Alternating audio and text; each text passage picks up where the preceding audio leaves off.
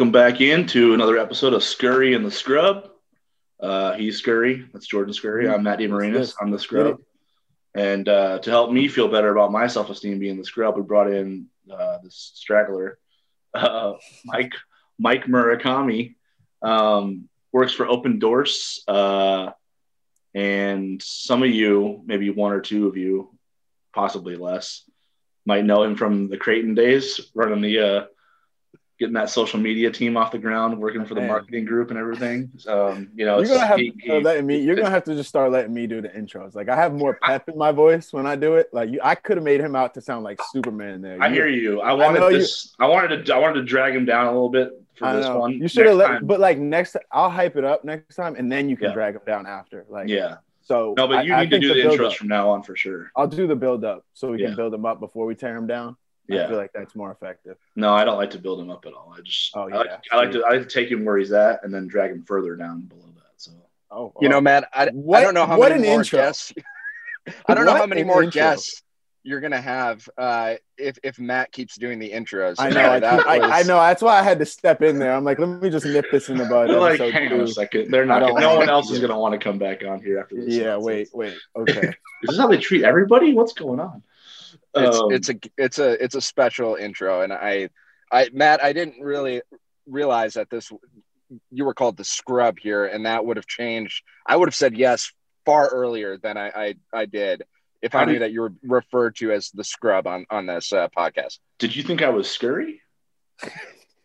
No, I, I definitely didn't think you were scurry. scurry. I- I- scurry. No, I just don't think he knew the the title. I just don't scrub. think he was aware of the title. oh, okay. I, I I did confuse the two of you all the time uh, at like when I was at Creighton. I was like, Yeah, oh, it what's always Jordan- happens. oh wait, that's Always that's happens. Matt. Don't worry, people. Yeah. did all it was a four year. This is why we have a podcast because we're like, I mean, so many comparisons. We might as well just let it rock. yeah, I like how Jordan was defending you at first, and then you basically just said he was me the whole time. It's yeah, I don't know. If, that probably didn't work out very well for Jordan. Um, but I mean, it's a, first of all, it's a big week for Mike because uh, his Notre Dame Fighting Irish are getting ready to get stomped again on national yeah. television somewhere. I don't know what channel, ESPN probably. Whoever watches college football. Um, are you okay? Are you getting ready for the inevitable, or do you have hope right now? Is that still is there a glimmer left, or what's up? I, I think the only thing I can ask is again, do you ever want other guests on, on this podcast? like, Hey, no. I'm just- So I'm hot. I, I was. I've been a Notre Dame fan all year long. I I, I don't believe All year anybody- long, huh? Anybody, Okay. I have. Have I- I not? Have I not? I can. I'm okay, just I saying, can like, no one says it I'm like not a that, though. diehard. Like I'm not a diehard. I'm not all diehard. year. I've been a I'm Notre Dame fan Book. all year. Whatever. I'm an Ian Book fan. I'm an Ian Book fan. I don't believe the BS that people try to tell me that Ian Book couldn't be a backup quarterback in the NFL. I I think he could be a great backup quarterback in the NFL. I don't know who's trying to tell me he can't be, but I liked him all year long, and I've been saying Ian Book for Heisman until last game. But Ian Book for Heisman. last game was rough. Uh, the the last time we played Bama, also rough. Uh, from from what I can remember, uh, as, as the game went on, it, it, the memories kind of got a little Yeah. hazy. Uh, for for a lot of good reasons, but I mean, hey, I, I think we have him right where we want him. Where's that? we're we're yeah, we're hey we're the underdogs. No one believes in us. Uh, you know, I, I remember uh, uh, an undersized uh, linebacker that no one believed in, uh, and and when given the chance, you know he he he was able to record a sack on on the last play of the game and got carried off the field. So, I mean, Rudy, let's go! Like this is it's it's it's time for the Oh. underdog to the to dethrone Bama. That's and and I I Notre Dame all the way. I think You I know, think like, this is the year. you know, Conor McGregor was the underdog against uh, Floyd Mayweather too, and that's kind of how you know. I see it going more like that in terms of how it's going to work out for the Irish. What uh I get it with the Irish. That was good. That Yeah. was good. I, I What- on that one. Matt? What semifinal is Oregon playing in? I really want to catch that. Uh, Okay, It's- so so I'm glad you brought that up because I knew I knew you were going to, so I was ready for this. Like, does it really matter? Like, does college football have some kind of like prestigious postseason going on here, or is it all basically just like, hey, who uh, who are the teams with the most uh, money and the biggest brands that we can put on national television and let play for our trophy? and we'll call them the best. Hmm. Is that is that more? Were you saying that when Oregon was actually good and in the college football playoff, or is this just kind of Yes. like a okay? Yeah, yeah. Good to know. Even even then, like even then. Absolutely. This thing's been a sham for this thing's been a sham since the jump, and this year only exposed it further. Like Ohio State, what they play like four games? Would they, how many play? How many did they play? They even play a game? They played six, I think. Who did Ohio They're State six play? and oh. Who did Ohio State beat to prove that they were one of the top four teams in the country? What's the list? They beat Indiana. Whew. Hey, this year that's like a big deal. I Yeah, think. it is a big deal. What they beat them by seven? Okay, let's move on. People were making that a big deal. Northwestern, would they would they score twenty points against Northwestern? So that's okay, cool. They play Michigan? No. They beat Nebraska. That's a that's a big one, right? Yeah, man. I- I mean, Nebraska's like got five national championships somewhere in this lifetime, right? Don't they? Someone's lifetime, not mine, but someone's. I, I I think it'll be a good game between Clemson and Ohio State. It We'll will what be a good game, but that's not the point of a playoff, though. The point of a playoff Okay. is to like stick the stick the teams that are deserving into a field and let them play. Because sometimes in sports, the best team doesn't always win, right? Like that's just what I was taught growing up. So you're talking about like an expanded playoff. Yeah, one where it's not like obviously rigged for the the haves and against the have-nots. Correct? Yeah. Do you know? Do you know? A, name a sport where it's like this besides college football. Uh, get, I'll get. And we're, and we're on a podcast. So I'll give you as much time as you need. I'll start the clock. okay. Okay. I'll I'll come back to it. I don't think. I don't think you will. I think no, but Matt, I think what you're the most mad at is that it's it's really the pandemic didn't allow like a real schedule to happen, so there was no real way for teams like the, there was no real way in college football there was going to be an even playing field because of the amount of games being played and the fact that we know college football wants the teams with the big TV contracts, Yeah. big endorsements, they want them. Yeah. And so they were like, because they want. those- it's about ratings. So real, yeah. So you you already knew it was going to be the top four teams with the most extra to come with it, sure. and obviously that's why Notre Dame got in. This is why I've been trying to explain this to people. Yeah. I'm like, what do you mean? Yeah. Like, that's why Notre Dame all always that gets stuff. the. That's why Notre So, Dame always gets the benefit of the doubt without that little conference championship deal. Yeah, That's why they Yeah. always get the benefit of the doubt when they never play a, for a conference So- championship. They're always like, well, they're Notre Dame and they have a big following. That doesn't. Why does that matter on the playing field? Nebraska has a huge. Nebraska has a huge following. They should be in the playoff every year, right? okay, but they they they have a huge other problem too. So that's, that's like the, Yeah, oth- the other part to that outweighs their money. Like they they got so much money and endorsement and whatever. They're so bad, nobody even cares. So if Nebraska was like a two-loss team, they'd be in the conversation every year because of the following. Oh, yeah, definitely. Def- the same reason Notre Dame is the same reason. I know. Yeah. That's what I'm saying. That's why it's bad Yeah. because it's not on merit. It's on how many Oh, people. yeah. Like, it's on how many people. It's about how many people like you. I just feel like that's we knew that about college football. I, well, that's what I'm saying. I'm saying this year exposed. This year exposed it further. Oh yeah, yes, okay. and I'm just like, and I'm just like done with it. I'm like, I don't even need to take you seriously anymore. Like, I'll watch the Oh, yeah. Games for entertainment purposes during the season, but like when Uh-huh. you're telling me, oh yeah, here's our national Yeah, champion, yeah, I'm yeah, just yeah, like, yeah. stop talking like that because that's not. yeah, yeah, yeah. You didn't just crown a national champion. You made a Yeah. trophy and handed it to the team you To thought the was per- per- yeah, okay. I see what you're saying. That's where I'm at. I'll back that. I'll back that. So who who do you think should be in the college football playoff? The 16 teams that should play for it, you mean, or just the four that are in? I mean, let's Yes. talk, I mean, like Ohio State playing. How many games did they play? Six for real? Is that how many they played? I think they played six. Okay, so they're six and zero. They played basically less than half of a legitimately legitimate college football season, and they're in the playoff. So that's all based on eye test, which is subjective as anything else that you could possibly give. Basically, a bunch of ads from power conferences sat around a table and said, "Hmm, they look pretty good," and that's how they got in. Um, even though they didn't look that good, did they look that good? In six Ooh, games, when did Ohio Ohio State? State look like they could beat like Bama and Clemson? When? Name a game where they were like, "Ooh, yikes." Admittedly, I didn't watch every Ohio State game. Yeah, I think I only watched the Indiana game just because it was the first like noon and it was their first game, and I was like kind of hyped for that. Yeah, the like, one they almost the one they almost gave away against Indiana, right? Like so, And Indiana's good because why? Why are they good? Because they beat Penn. Because they beat because they beat Penn State on a lucky Oh, I was- play. I was- I was who ended up say- being terrible. yeah, I'm- I was gonna say because there ain't as many teams to watch.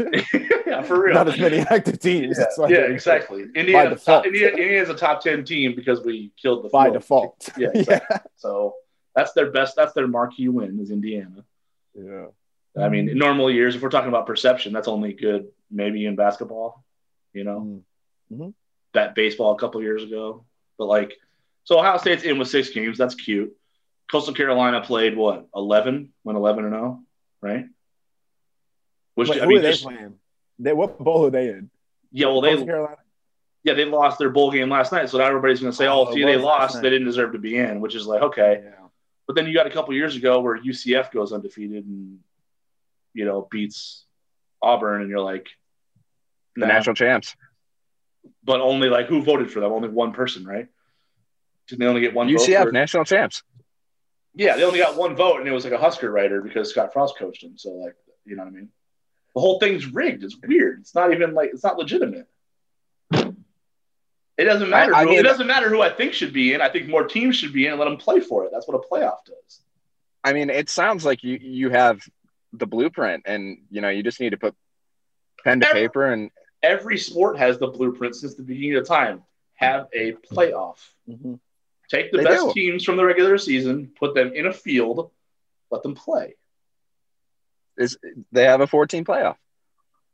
Ohio State played six games, dude. That's just that's just not going to cut it. Like you can't Six and oh. zero against what? In a against weird year the Big too. Ten. I mean, didn't didn't like Nebraska march down the field twice against them? Like Nebraska's. I offense. think- remember Nebraska's offense. That They did team score. marched down Didn't the field like the first twice. drive of the game. Yeah, like, Yeah. like it was. Oh yeah, yeah. I I think mean- I think a lot of people would be in favor of an expanded playoff. It would, it would be Not nearly And- enough. And I'd be, and I'd be, be- I, I would think it would be better if the 15 morons who were in that office thought there should be an expanded playoff, and the rest of the country said boo and only want four. I'd be happier with that scenario because it's like, okay, well at least they're being Yeah, that is kind of strange because it would be like way more money. You could make all these bowl games like all parts of the playoff. yeah. You could make, make bowl games ma- make bowl games matter again, right? Yeah, Because what are bowl games? They're essentially like exhibitions with True. sponsors, correct? Yeah, yeah. That's all they are. Now, now, That's all. yeah. That, yeah, exactly. especially now. Especially So what? now. So if you have an expanded playoff and you name it whatever the hell who wants to sponsor it, and you have it have some meaning to it, more eyeballs, more fans, then you make your money off your endorsements off the bowl game that matters because it's a playoff game. Like, Oh, that'd be a- just the NCAA tournament's been doing this for decades. It's literally simple stuff. College football's just like, nah. For some reason, got- it, it must be because they already got the money. Yeah, it's clearly because they already got the money. they're, and that's why they're just trying to keep it amongst themselves. That's why you Yeah. don't. They're That's like, why you see "Shh, Coastal Carolina, shh." yeah. They- Yeah. yeah, that's why they'd be mad. They'd be like, "Shh, stop. We just want our four games, make our money, and go home." Mhm, Okay. mhm. 16 games, Matt. 16 games, Matt, is too many. That's why Iowa State's losing to Louisiana. Oklahoma State's like, you know, they, they didn't lose to Louisiana. They got housed at home by Louisiana with That's fans, what with fans in the stadium too. So, and they were always ahead of Coastal Carolina. Two loss Iowa State just never had to sweat Coastal Carolina at all. Undefeated team from from nowhere. You know what I mean? It's just like BS. Yeah. But football too, it's that any given Saturday, any given Sunday. That's why Exactly. That's why they should. That's why they Exactly. should. Yeah. Wasn't Ohio State the best team in, in the land for a minute until Iowa hung 55 on them? Remember that? Like every day, you got to play. what if Ohio State beats Clemson? That doesn't matter anymore. Okay. It doesn't matter anymore. That's what they did. Okay. That's what they do. That's why college football does it. They're like, they take this team that clearly doesn't belong in based on merit, and then they feed that narrative to that team for however many days they had to prepare. Yeah. And that team comes Like out like gangbusters, like us against the world mentality, and kicks the crap out of someone they probably wouldn't have beaten on a normal like normal week of prep. And they're like, see, they were the best the whole time. the ends don't justify the means here ever. College football loves to do that. That's that, a good take. That's a good take. That's a good take. It happens all the time. They're like, oh yeah, you, the doubter, the, the team that's doubted always comes out, plays like their hair's on fire, proves the world wrong, and they're like, see, we belong the whole time. like, eh, And then, it, and also, if you think of the teams that are always the good, like the Clemson and Alabama's, what do they always have at late in the season? Is momentum. So yeah, you Mhm. stop them for three weeks. Yeah, Definitely a little bit easier to hype some exactly. dudes up, and it's not. Yeah, yeah, yeah. Like who Clemson just beat Notre Dame, right? Really good team. We all agree. Mhm. Mhm. Deserving of their spot in the playoff that should be 16 instead of four, right? Mhm. They beat them like it's nobody's business. Mhm. No, Ohio State, you know, had to play with Northwestern. Like Northwestern's okay, but they're not. Yeah. I mean, come on. That was a grinder of a game, and Clemson looked like world beaters. But what happened after that? Ohio State, yeah, you can come into, you know, you won your Big Ten title, you played your six games, you can come in and play for this college football title now. Oh, but by the way, here's Clemson ranking you 11th, and Dabo thinking you don't belong in the field. So feed that to your players every day, and then go beat Clemson, and you can show the world. And it's like, no, you didn't show them anything. You didn't belong in there. They were right the whole time. You just beat them. Who cares? It'll be it'll be fun to see to see the rematch, uh, third game of the season, uh, Clemson Notre Dame, and and I think you know we'll see a similar result um, in the title game. I think we- we'll see a similar result to the first time Notre Dame played. Yeah. Uh, it'll be a close game, you know, maybe a double OT game again. Uh, maybe a little Trevor Lawrence, co- another COVID case, or what do you think? uh, ho- hopefully not. Uh, I mean, I, I don't wish COVID Really? So on you're anyone. wait, wait. So you're No, not. it's- Wait, so clearly you're not save. rooting Good for Notre. Dame then. If you if you're if you still if you think Trevor Lawrence is going to be the quarterback and Notre Dame's going to win, that's counterintuitive. Uh, Trevor Lawrence is pretty good. Trevor Lawrence is a pretty good player. Yeah, man. He's He's the that, real that- that's gonna be that's gonna be a tough out. Yeah. Solid take. How was your guys' Christmas? How was your guys' Christmas? Hey, as good as it can be. Families, immediate family was safe. We were all good. Had a nice little time. Can't complain. Did you get any cool swag?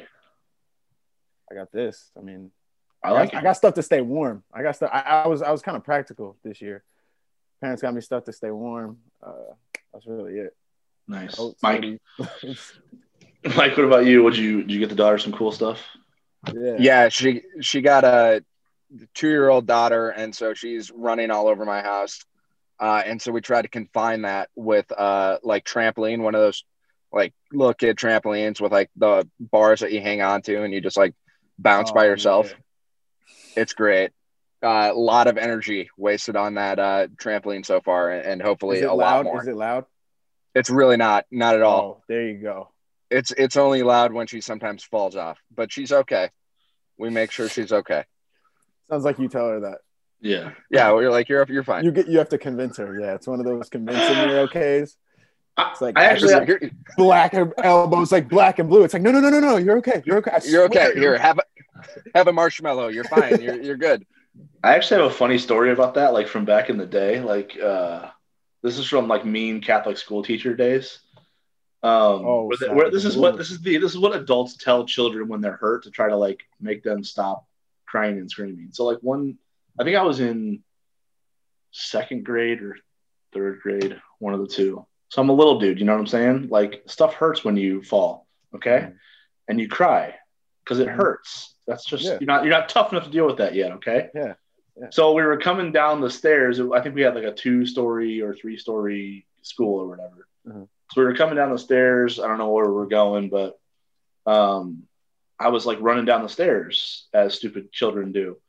And I uh, tripped on one of like the steps, like seven high, and fell the other six. like landed real hard on the surface Yeah. and it hurt really bad. And I started crying. So the teacher comes up to me, and this horrible woman walks up and like whispers in my ear, and she's like, you know, trying to be. She starts out all soothing, like she's like, "Oh, are you okay?" Like rubbing my back and everything. She's like, "Matt, are you crying because you're hurt? Or are you crying because you're embarrassed?" And I was like, "What the? Yeah, I hate when they call you out like. I know." I was like, "I just people- cleared six steps on my face, woman. I'm crying because it hurt like hell. Did you see that?" No, but Like- she, cle- uh, she clearly thought you were doing it to like be cool and like Attention. land it. And so, Yeah. but, but but since you didn't land it, yeah, I mean, I get where she was coming from. I You just would have been more upset that she called me out I was. Because I would "What have. I, I was the type to cry for both. I would have cried for both. I would Really? Cried. I would. Oh, definitely. I would have cried because I was like, damn. everybody saw that. make fun of me about this now. Like everybody seen me clear six Yeah. steps like an idiot, and I didn't even land it, and now I'm crying because I'm hurt, and they're going so, and then I would just have built up. So I just would have got mad. She called it out. Yeah, that was probably my first F word right there. I was like, what the fuck? Are you kidding me? like, just face planted six steps high. How do you think I'm not hurt? Like, Dropping yeah. f bombs in Catholic school. I mean, Sounds that's where Matt, that's right? that's that's where you learn them. That's where you uh, in Catholic school you learn how to drink. How Yeah, to curse. actually, I So- learned. Did you know I learned this summer from a nice Catholic woman across the street that who I, uh, I like would mow her lawn and stuff this summer, whatever. I did not know where the F word came from until she told me how she learned it in uh, Catholic school for Yeah. unlawful carnal knowledge. I had no idea. I, ne- I ne- that I never knew that. Well, here's the. the- I mean, in oh, Catholic in Old Catholic Betty, school, Betty's her name. Old Betty. She, she, she knows. She put me on game. in Catholic school they take you as like a youngin, where you're just like a sponge with nothing in there, Yeah, and they tell you they tell you all the things that are bad, and you're like, I want to try some of these things. So that's where you learn them. You learn them by learning not to do them, and then No, you revolt against them. So you're like, That's that's how bad are these things really? Let's test it out, you know. And then you go out into the world and you cuss around your parents, and they're like, "What in the? Did you just say?" Like, Oops, that's not good. You know what I mean? That's just how it happens. So it's like Catholic school and the internet are the plagues. Yeah, You you writing this down for your daughter? Don't no Catholic school, No no, Catholic. internet.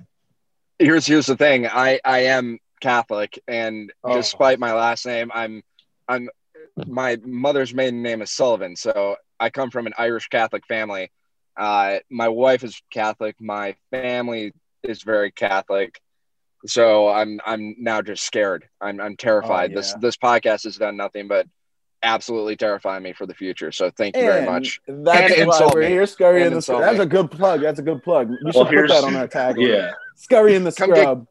Well, if it makes you terrified. if it makes you feel any if it makes you feel any better, I'm not, I'm not I'm not done insulting you. So if it makes you Uh-huh. feel better. Um, I, I'm well aware. well, we did. We I'm glad we have you on though. Kinda. Um, I, I mean, I felt like we could have chosen a better guest for this, but whatever. Uh, I don't disagree with you. I don't disagree with you on that.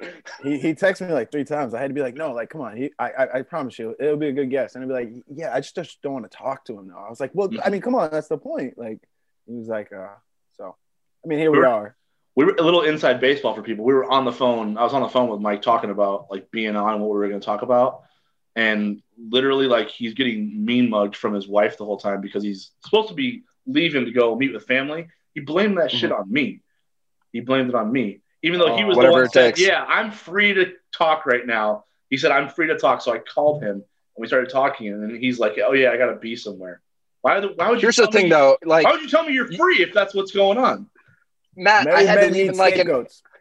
I had Yeah. to leave in like an hour, Matt, and and I was like, yeah, I'm free to talk for like a couple minutes, but I, I should have known, Matt, that any conversation with you is likely to take up like my entire day. So I, I should have known Yeah. Mm-hmm. going into it, like, oh no, Matt, I'm not free because I have a thing in three hours.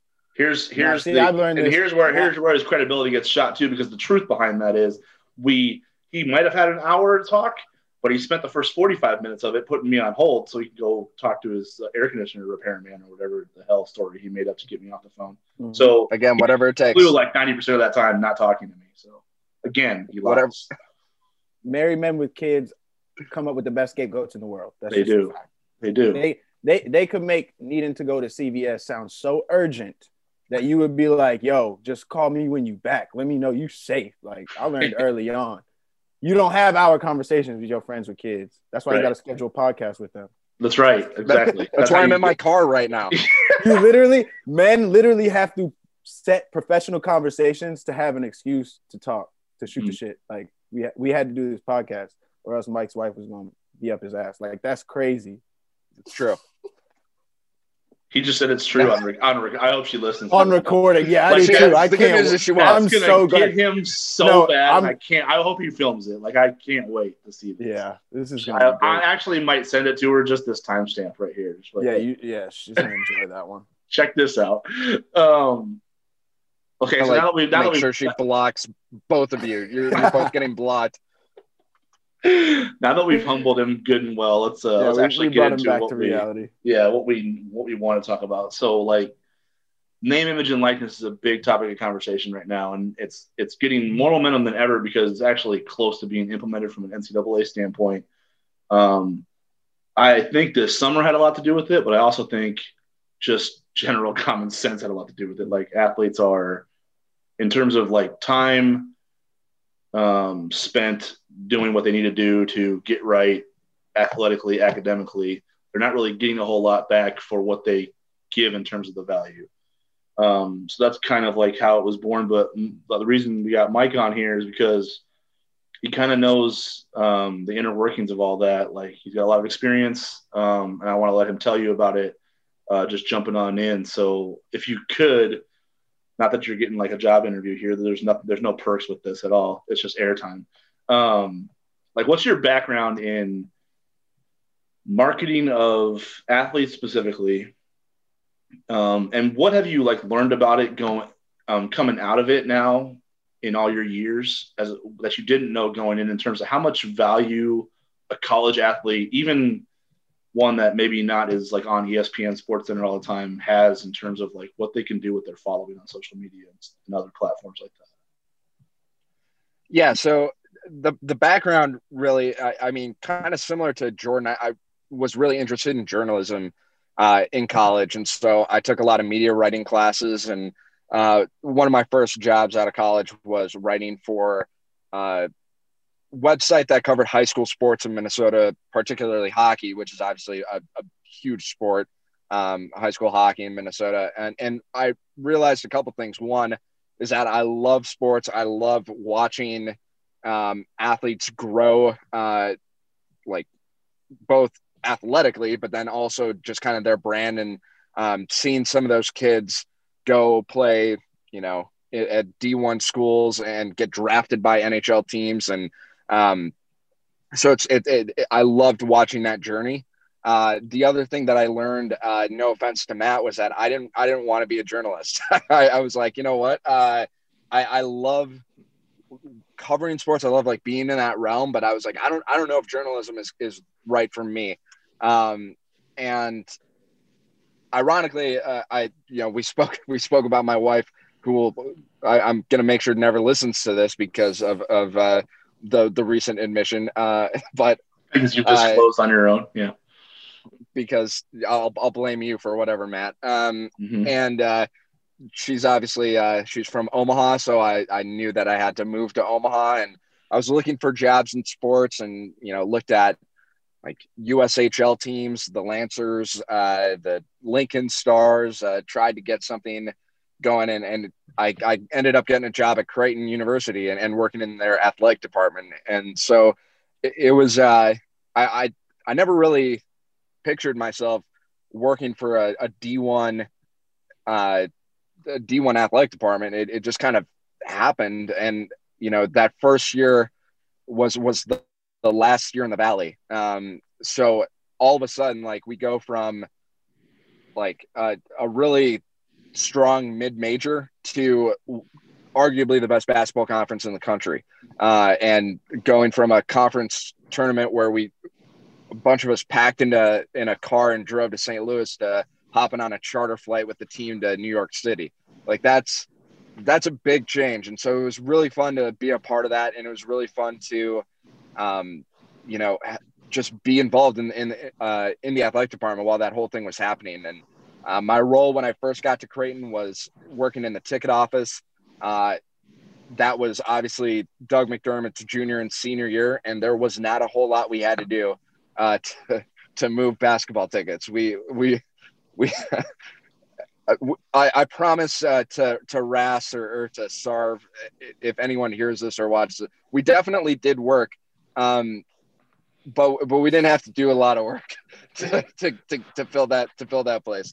Um, but like uh, that, I think you know that also kind of led to like, all right, well, we're not having to like really spend a lot of time figuring out ways to move tickets. Like we are sold out. we don't have to do anything. We we really have to figure out how many people we're actually going to let into the building for fear of like the fire code being called on us. Like that was honestly like what the biggest thing was.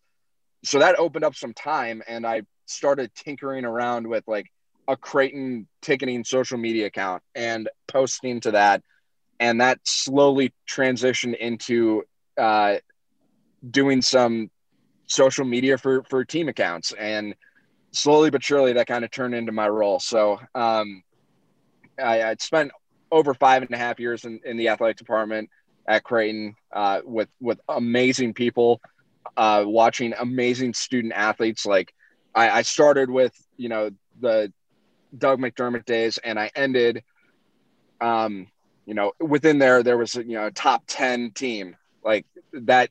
Jordan probably like that game against Wisconsin. Smallest I've ever felt in my life.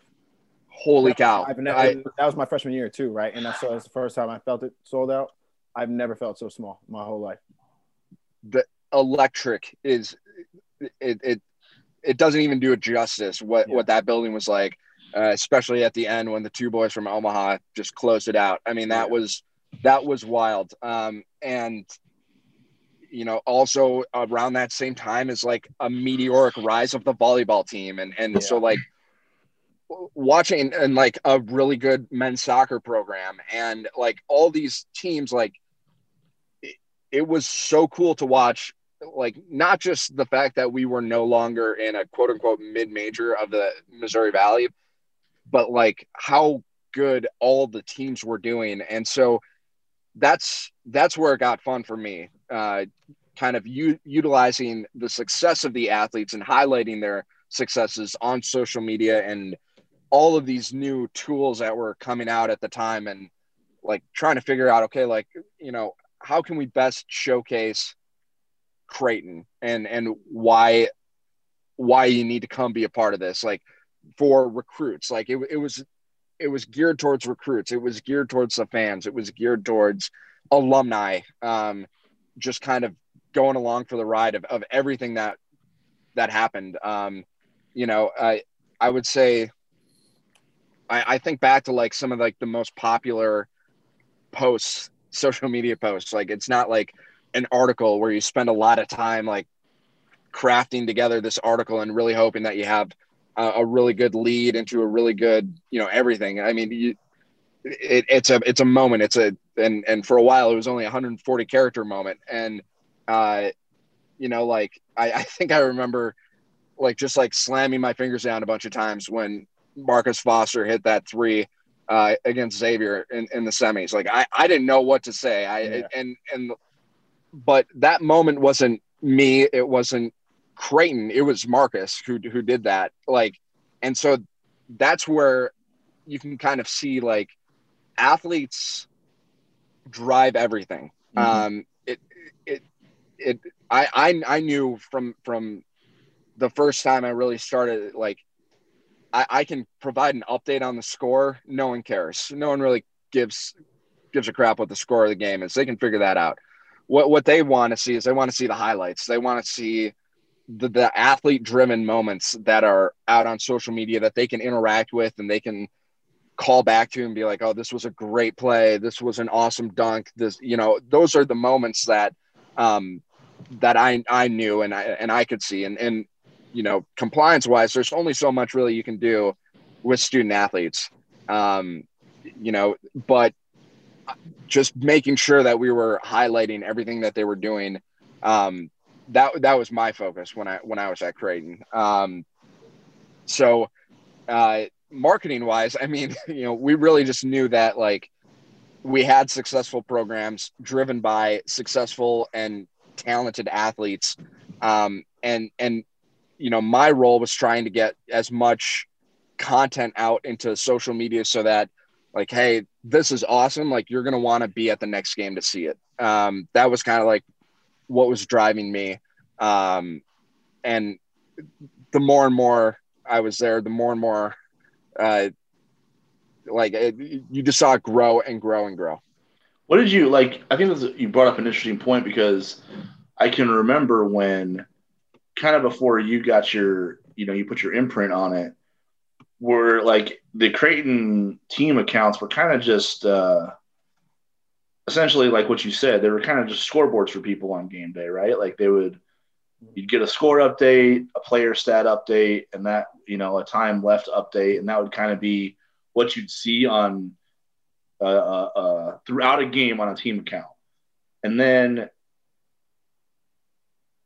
you you realize like I guess my question is like when you see that versus when you see uh, the engagement after just a really cool play that has no context on it in terms of like the tweet that's written.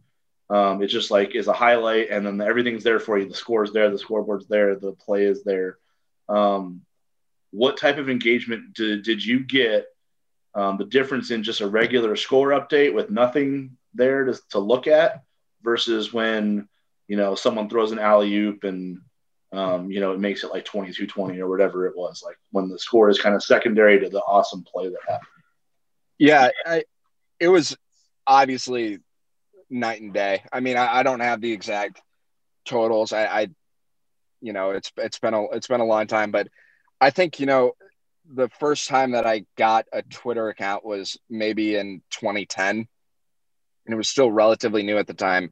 So I started at Creighton in 2012, um, and I think I kind of took over the social media accounts maybe two years, two and a half years in. Um, so still like Twitter was barely five years old, if if it was. Um, and I think people were just kind of trying to figure out what is this platform going to be and and what content do I want to see on it. Um, it certainly did a great job providing score updates. Uh, and and people would engage with it. But I I think there was also so many different tools that they get. Like you can go to you can open up an ESPN app and and figure out what the score of a game is. Uh, you know, there's live stats that you can pull up and and find the score. Um, nowadays, like you can just open up Twitter and sometimes you'll have you'll see the score updated like the top of your phone. Um, so it featuring content um, that that was a game changer, uh, and and there was a lot of work done. Not Matt, you'll be happy. Uh, it was not done by me. It was done by others in the athletic department to like least get surprising, me tools. Least surprising thing you said this whole time. I understand that. Uh, to to get me the tools to, you know, post a highlight, um, and to get content or get photos or or whatever whatever I could get um, to you know put put a little bit more content than just words. Um, whenever whenever we did that, it, we got a lot more engagement. Uh, a lot more people were retweeting or liking or quote tweeting, whatever it was, commenting on it. Um, and I think the more, you know, I, I always wanted to be professional, but also still kind of playful to the point where fans could feel like they could interact with with the accounts. Um, and you know, I, I think it, it was more inviting that way, which is kind of the whole point of social media. Uh, mm-hmm. So that that is uh, definitely definitely a lot more engagements when it when it came to having content.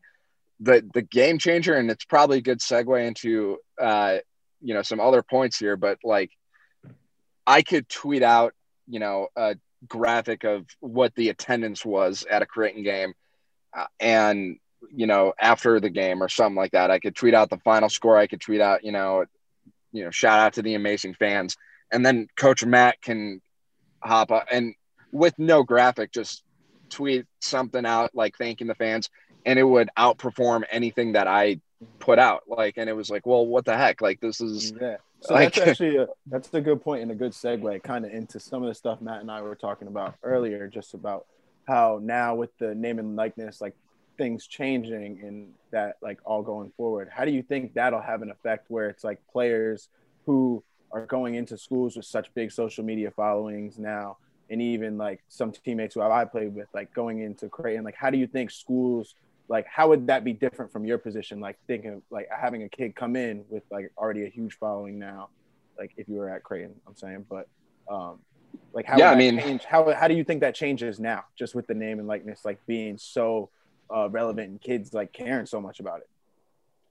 Players. Um, well, I think I think you know there's a there's a couple things to that. Like when when Kobe uh, yeah. came to Creighton, like we were we were well aware of how many followers he had, and and so yeah. if if he was if he was going to post about like jerseys or, or uh, you know apparel equipment whatever it was like if he if he we didn't like go out of our way to like provide anything mm-hmm. necessarily mm-hmm. but like we didn't step in his way to mm-hmm. prevent him from sharing mm-hmm. content um now like and i didn't have a tool like Opendorse at the time where i probably. could yeah no doubt and it that i that is a shameless plug but like i didn't have a tool like Opendorse where i could load up content for him to use um so now like schools are utilizing companies like Opendorse to load up content for these players to, to post. And, and what I found, you know, my kind of towards the end of, of my time at Creighton was, uh, I, I could post something on, on any team account and it would do pretty well. Uh, an athlete post and, and it would outperform it every time. It would, mm-hmm. and, and that I do have numbers. Like we, we at Opendorse have found that athlete driven content can outperform a team account like at six times on average. Um, and, and that's insane numbers. So the, the goal is now like, and, and some, some schools that we work with, I've seen this and, and Creighton honestly is, is one of them with, with the social media team that they have there where they're very conscious about, you know, the content that they want to keep for themselves, but also sharing a lot of content with the athletes yeah. so that they can post and they can drive the conversation uh, and and and that is that's what's going to help build their brand when it comes to like a, a big recruit choosing whether or not they want to go to a certain school or not mm-hmm. um, you know i and i should have looked up i should have looked up his name matt and i talked about this uh, when we were what what was uh, the guy's name he he opted to go play G League instead of uh, oh, uh, well, RJ Hampton went overseas. No, no, no, no. Who is the kid this year? Oh, oh Jalen. Jalen. Oh, they like on, built man. a G League team. Yeah, no, I get. Oh yeah, yeah, um, yeah. I know exactly. Hold on, I was just talking about this kid because they were, they just had the first G League media day. Like they had a whole G League media day basically because of him. But here's the thing: like this is almost, I, I this is almost like proving Jalen my point. Green. Yeah, Jalen Green like we had to like a lottery pick. Yeah. We, we had to search for that name. Why? Because like he didn't yeah. go to a Duke. He didn't yeah, go to a Kentucky. Exactly. Like, he, like it's such a good point. You knew who Zion was because he went to Duke. Exactly. Like, and I think to that point now, and you say, because when I thought the initial question, right, like how is this going to change, like the name and likeness thing? I think the way it changes it is now schools just have to have in marketing department, like what you for what you were saying you were doing at Creighton, you have to now have a pitch for that number one kid. Like, say the number one kid comes in, it's like, at least this is what I would know. I would be like, so what Instagram, like, what is your media department going to send me that I can post on my Instagram weekly that this school isn't? Like, what's gonna, what's better about what you guys can help me post versus like uh, the next? So I think that's how I could see it changing, and like basically what I was saying, your job changing. So that is crazy to think about how I didn't know the numbers about it being like six times greater than the actual schools account. Because most most of the time you see the schools have the larger followings, but the athletes at the time.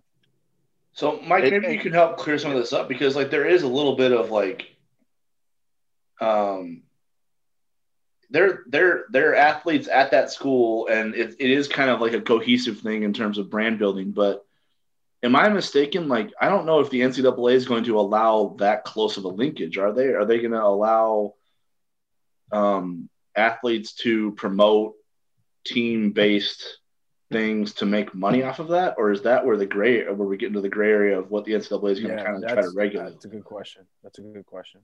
This, this is a really good opportunity to to put out the disclaimer that I am not an NIL expert, and I I, no, I have perfectly fine perused perused a lot of the uh, legislation and a lot of the things that have been. But I and our our CEO Blake Lawrence, I'll give him a plug. Uh, I would rate him an expert, but I do think that I have some answers, and so, so to my knowledge, that, that's who we should have had on the podcast. That's yeah, who you should have gotten. Yeah. I'm joking. I'm that's, just joking. I'm that's joking. that's who you'll get the cease and desist letter from. I told you I picked the lowest uh, fruit, so I was like, let's just do this. Uh, yeah just there yeah, for the taking. Is, it's like It's like fishing for sunfish off the dock. This is what you did. no, dude. man, come You're on, like, come on. hey, you still let's- have the insight. You still got the insight. no, no, no. Uh, so okay, uh, the NCAA is is absolutely fine with college athletes posting photos from their games, and that content can be provided through Opendorse or or you know Dropbox or or whatever it is.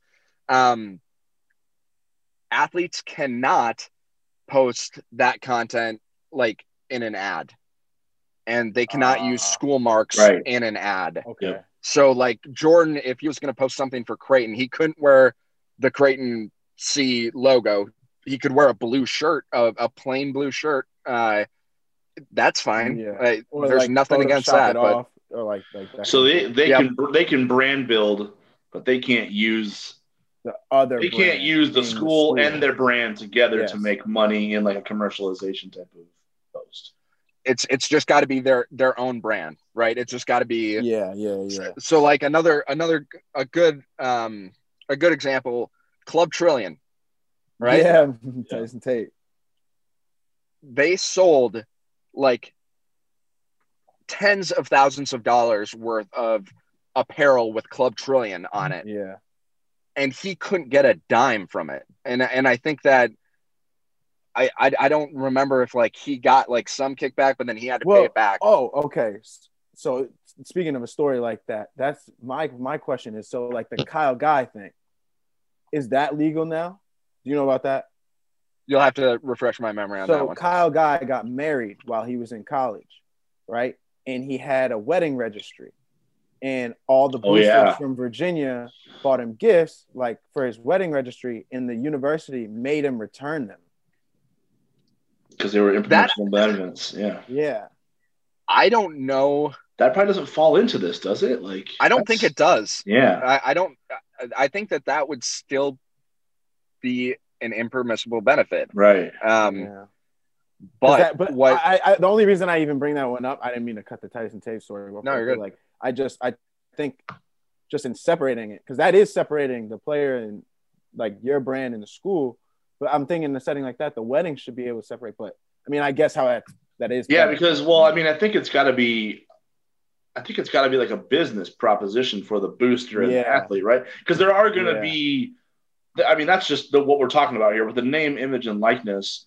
We're talking about basically athletes linking up with a booster's cause, whether it's a business or whatever, Mhm. and kind of like generating um, ad revenue for that business through their own, through Yeah, yeah, the player's yeah, own brand, okay. right? Is that what we're? that's a good way to. That's kind of like the linkage there, right? yeah, So like with Kyle Guy, it's like it, that's his wedding isn't a isn't a business proposition. isn't a part of his business. Yeah, the yeah, boosters okay, giving him something for that Yep, not like a trading of service. It's like a it's just a he's yep, yep, at. Virginia and their boosters are like, hey, we love you. Here's some stuff that the NCAA doesn't want to give you through this third channel of your wedding. Yeah. Like if Yep. they but if but if but in this post NIL world, if Kyle Guy is like let's say he's trying to raise money for his wedding, whatever it is, like that doesn't have to be like on the surface. He's just got a, a, an intrinsic motivation to get money.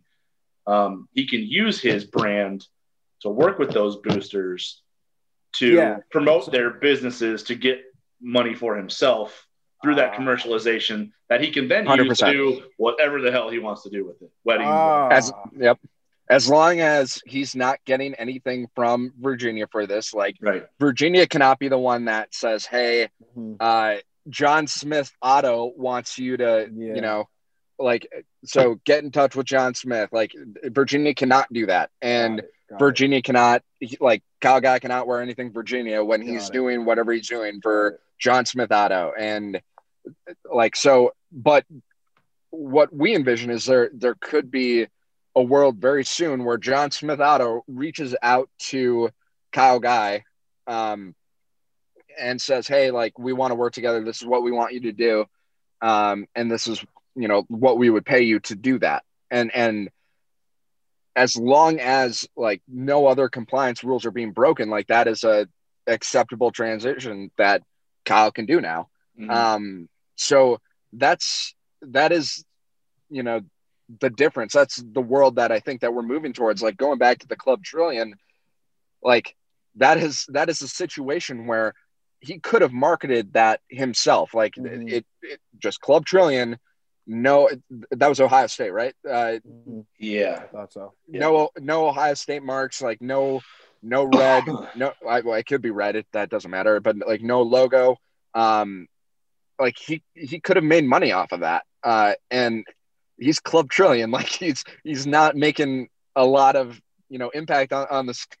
In fact, that's that's kind of the whole point of Club Trillion. That was that was the whole point, right? Yeah. but but like he had a brand and like now he's really popular. Like he's got a blog, doesn't he? He's got like Podcast. podcasts. He's got now he's got uh apparel that he can sell and finally make mm. money off of.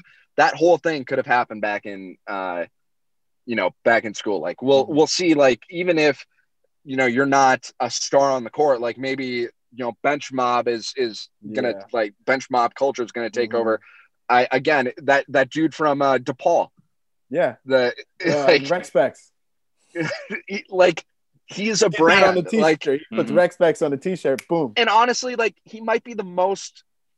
Like he might have the yeah, highest brand yeah. on DePaul. Yeah, he doesn't play. Well, like, like even is... Jordan. If Jordan yeah. were, if Jordan, let's say, let's say in a hypothetical world, Jordan's cool. Well, no. Like if if like his whole career doesn't have to be based on no, man. To kind of like spin it to tell the story is like, so you remember Davion Mintz, right?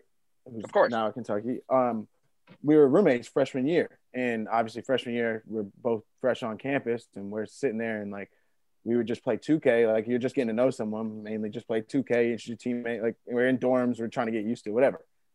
And so obviously it's after practice. A lot of times you're loopy minded and all that. And we're just trying to like play. We're freshmen, eager, like, man, we got to make sure like we're in the gym the most, blah, blah, blah, all this. And we just get to shooting the shit and we're thinking, we're like, yo, we just need to make sure we like have a lack of all distractions this year to have a good year. And like he said it, and I was like, lack of all, it's like load, lack of all distractions, load. And we had t-shirts and everything made that said load like all L O A D, like all lack of all distractions underneath. D Mintz one, J Scurf five on the after that. And the second it said like the D Mintz one and the J Scurf, we got the text from Preston. He was like, can't do it. Don't post it. Don't put it nowhere. Nothing. Like you can't even do it yet. Wait till like after college or something. And we were like, man, like that was our, that was freshman year. So like that's how we were kind of introduced to it. And you know, like David, super business minded guy, and I was trying to be creative with it too, and I was super on it. And so we we, we kind of that's how we kind of got into it. Like, and that was our early education of like what name and likeness would be about in our four years, and that's why we're still so, and I'm still so uh, curious about all this stuff with it, and how, yeah. how guys can kind of do what we were trying to do. That would have been completely permissible uh, under the proposed legislation, which hopefully gets passed uh, yeah. next month and, and goes into effect in July. Yeah. So you were mm. you were close. You were close to close, hopefully like, couple like, years. but but that's but that's it, right? Like that's and and going back to like playing 2K, like what about like a a player like streaming to Twitch? Yeah. Like yeah. That's that's only that's new, now that's be now yeah. it's gonna be right. Yeah. As long as he's not wearing, you know, if if you're sitting in your dorm at Creighton Mm-hmm. As long as you're not wearing a, a, Creighton logo thing and you know you're just playing mm-hmm. 2K, mm-hmm. you can get money off of that ads the, from that or whatever. That that's was right, the YouTube thing. That Twitch was the streaming is just thing. like yeah, it's like your own. That's that's your own platform to do whatever. Yeah. Like sell yourself, talk about whatever's going on yeah. in the world, like game and then people can just like throw money at you literally right while all the stream's going. Mm-hmm. Like, yeah, yeah, as long as none as long as you're not breaking any of those little guidelines where it's like, all right, is there a logo here or is there is you wearing team apparel there? Like as long as you're just doing it like in basic player A, create a player mode, essentially. Well, you're good to earn whatever you can earn in that time. Because there was a, I think it was a kicker for some school. It was Central. Was it UCF, USF? Was right? it yeah. USF? Yeah. And they had a the kicker who, and correct me if I'm wrong, but I remember it being he couldn't continue his YouTube channel that he was making bank off of mm-hmm. because yep. he was doing a day to day, and his day to day was in the football facility and all that. So yep. like, right, because that's what people wanted to see, but that's their stuff. So he couldn't make money off that, right? That's what mm-hmm. it was. Which brings like, me to my next question, like because I want before Mike talks about this, like because I think it's going to relate. You you remember looking at um, trying to sell tickets in the Doug era, right? In his post second half of his career. Why, what in your opinion, like just in your experience of doing this, are the hurdles stopping um, athletes from just like being able to generate whatever revenue their name could generate mm. linked with the school if it if it is or not like why is that a no-no when that's the appeal for some people like why is that the school is going to make money off their name right? Like if creighton puts doug somewhere anywhere name it that's going to generate i mean let's let's let's let's look at it in a good way. What are the uh the pink out days right? Creighton raises money for a cause correct? Um but they do it by what? Selling jerseys. Jersey auctions. Jersey auctions correct? Like so it goes to it's charitable so that's you know that's the wiggle around for everything in this world apparently um, it's for a good cause so i'm not knocking it but at the same time that's what a, that's what that's player driven branding, is it not? So why can't if. Doug wants to go out and make bank for 40 like just think about it. These players are playing their careers that can end like that. An injury away is it's it's it changes a lot. Like you don't always come back from those the same player with the same future outlook in terms of you know playing overseas or playing in the league. Um, so the, the, years are fleeting, the career is fleeting, right? So why can't play? Why, what's the holdup with just saying, hey, look, Zion and Duke, Creighton and Doug, uh, Paige and UConn, it's like it, it can sync together and allow an athlete to make money doing X, Y, Z. But for some reason, it's not cool when an athlete when it's athlete driven to make money in a UConn jersey but the UConn school can like take Paige, mm-hmm. slap her all over this, a billboard for season tickets. Um, we talked about the pink out game with Doug. Why can this? Why is it okay, just from an NCAA standpoint, just a moral standpoint, for the NCAA to market athletes to make money and institutions, but not for the players to do it using the institutions? Why is that but not just make total sense in like in in harmony? Like it's it syncs together, right? It should. But I think what you're kind of getting to is like why this conversation's happening in the first place. Like mm-hmm. right now, athletes can't make money, period. Uh, they can't make money until the day that they graduate uh, or the day that they renounce their amateurism. Um, and there, there can be long debates about what is amateurism uh, nowadays uh, because yeah. it certainly it certainly is not what amateurism was when pandemic this whole expo- thing started the up. The pandemic exposed some things, didn't that? Sure. Did. I mean, well, uh, a lot of things were exposed in 2020, and and I think that one of the biggest things was like the power of the athlete voice, oh, yeah. um, and being able to shut down games or you know like athletes i think like it or not have a lot of power when it comes to sports um, and so I think like credit to the NCAA for taking a look and saying, I, you know, we need to figure some things out. We need to make some changes. Um, I just as how I don't think, you know, any legislation, like when it first gets passed in, in a lot of situations, it's, it's not going to be that way forever. Um, there, there, who knows, there could be a day uh, down the road where school logos are permissible, but right now, I think a, a lot of times you know, if if, a, if an athlete's going to be paid by someone, um, you know, they're they're going to get paid for them. Like if John Smith Auto is paying Doug McDermott, like they're paying Doug McDermott, but if Doug McDermott's wearing a Creighton logo, then does some of that money need to go to Creighton, and then Doug mm-hmm. doesn't get as much?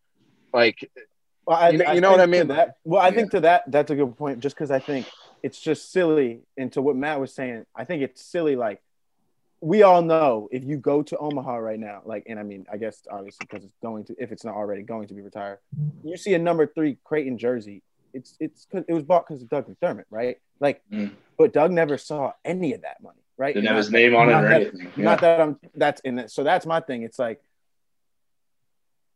at other schools, it's different. Maybe sometimes too. Like whatever. Maybe it's not a player like because there's been multiple like players to wear a certain number, but if it's as simple as putting a last name, like putting a McDermott at the end of it, making sure he sees some money on the back end of it, like why is that so difficult?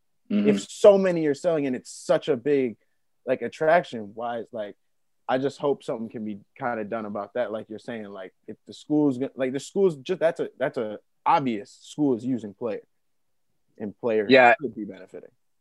I, I think I think it'll be really interesting to see how it progresses. Like yeah, I don't I think that like jerseys that's always kind of been like something that people focus on is like okay well how come i i remember like you know when, how can how could texas a&m sell so many number two jerseys yeah uh during the johnny manziel days and johnny got none of that none even of that. though he was doing the yeah the, the johnny football celebration uh-huh. like uh i it will be interesting to see how all that changes but now like what Johnny Manziel could do uh, is you would probably be a really successful NIL athlete in College Station uh, at the time. Like he, he would have been able to, and and and now it comes down to like uh, you know autograph jerseys or autograph appearances or uh, you know speaking appearances. You know, just go somewhere and be. Mm-hmm.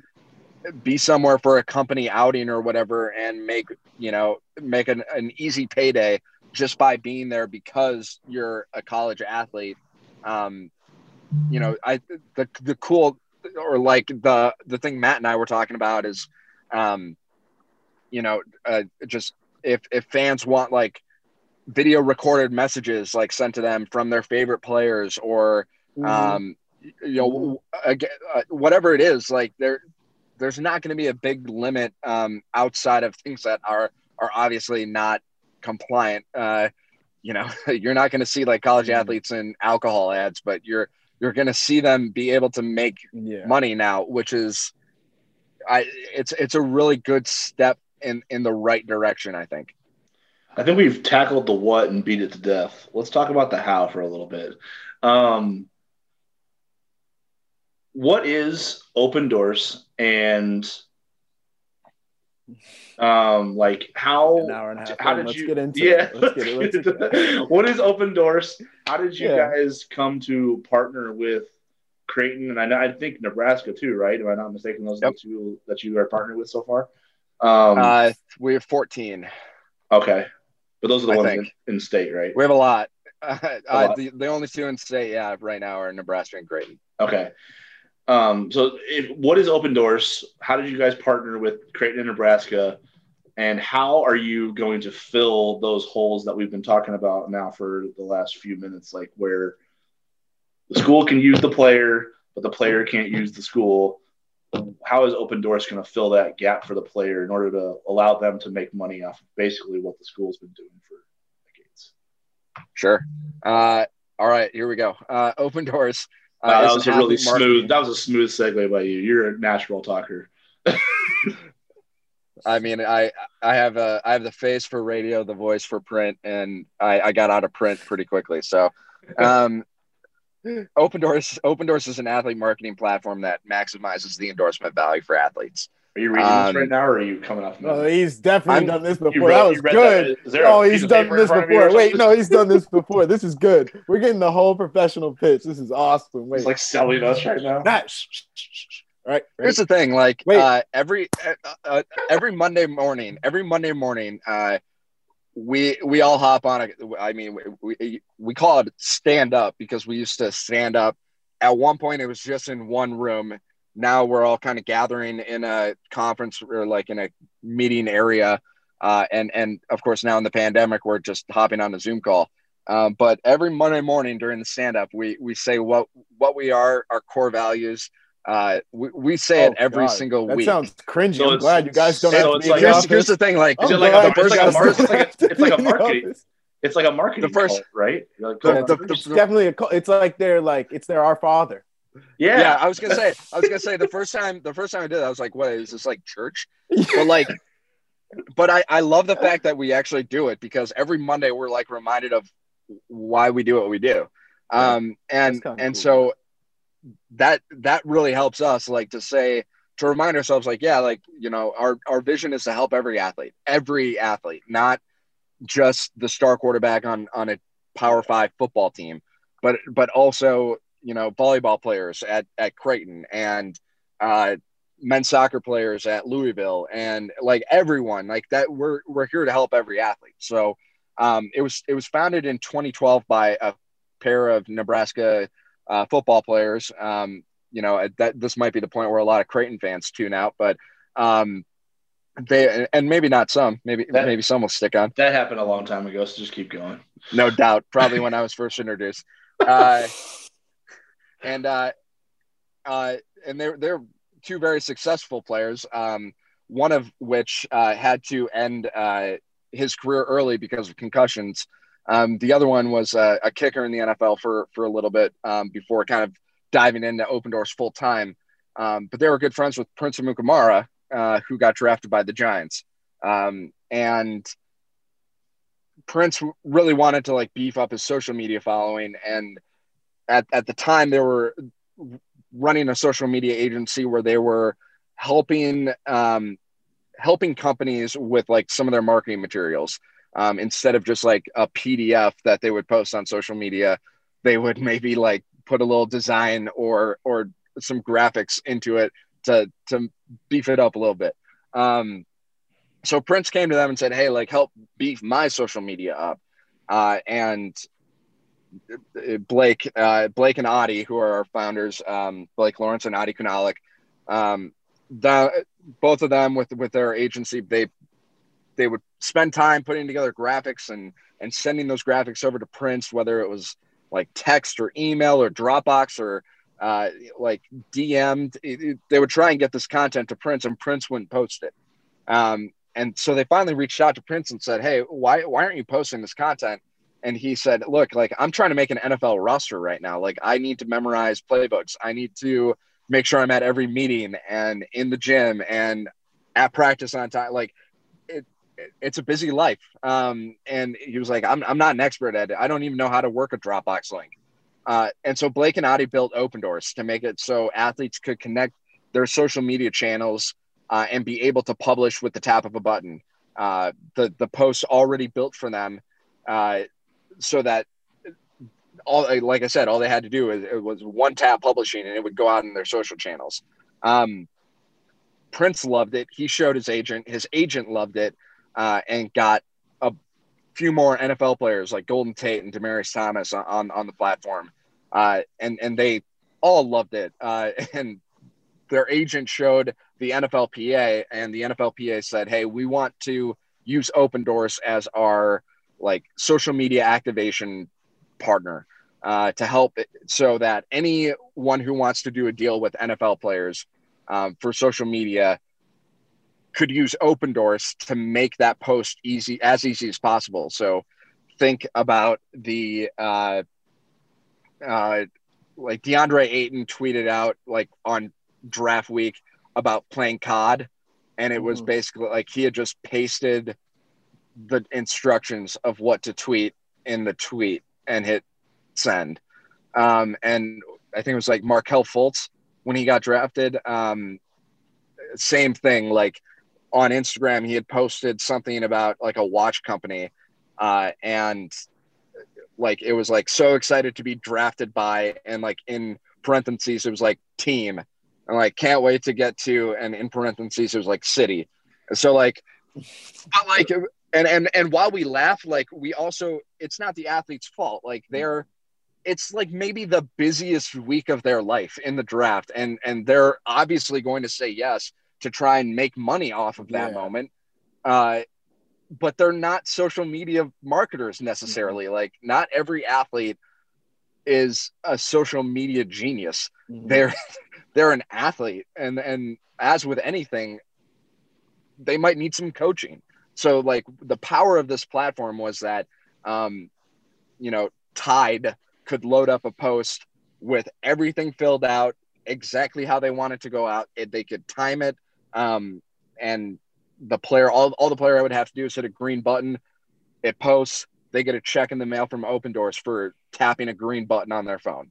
Uh, so a couple years down the line, Ameer Abdullah, a running back out of Nebraska, comes to Blake and audience says, "How much are my tweets worth?"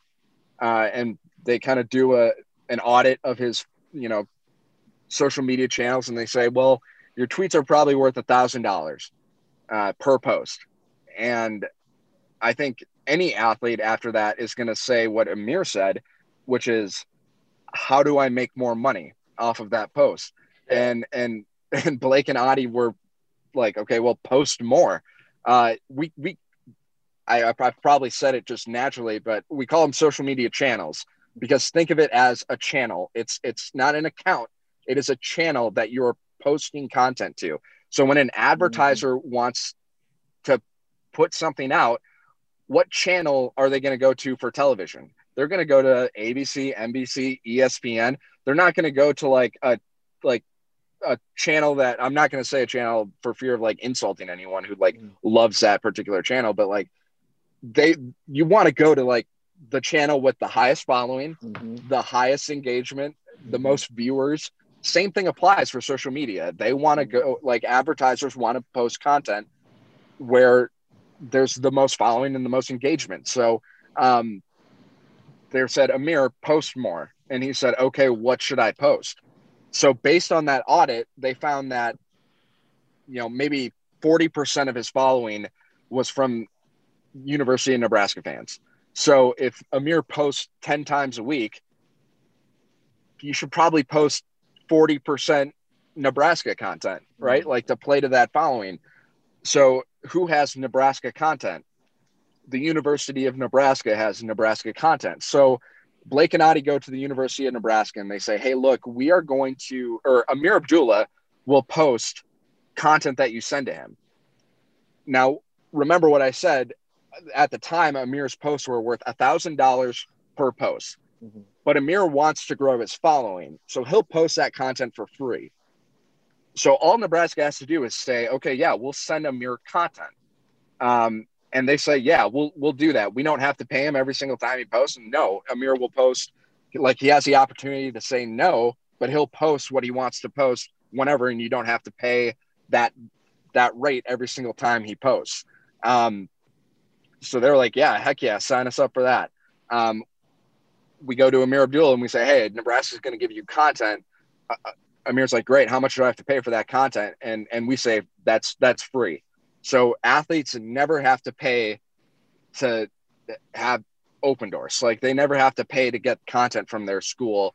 Um, it that's always free. Now the schools that's where our partnerships come in with schools where we have those partnerships that allow the schools to use the Opendorse platform to send that content to the athlete. But again, they're not having to pay that, you know, per tweet, per post fee for those athletes. So from that business, um, we, we kind of expanded at, at the time, like Opendorse, like was only focusing on uh, alumni because we were a little nervous about compliance rules and and the use of the platform with amateur athletes mm-hmm. uh, until we got the okay um, from Oliver Luck at the time, who said, "Yeah, this isn't an impermissible benefit to give athletes content at school. Like they're, it's it's not impermissible for me to give a Creighton men's basketball player photos from the game that they played in. That's not impermissible. Um, mm-hmm.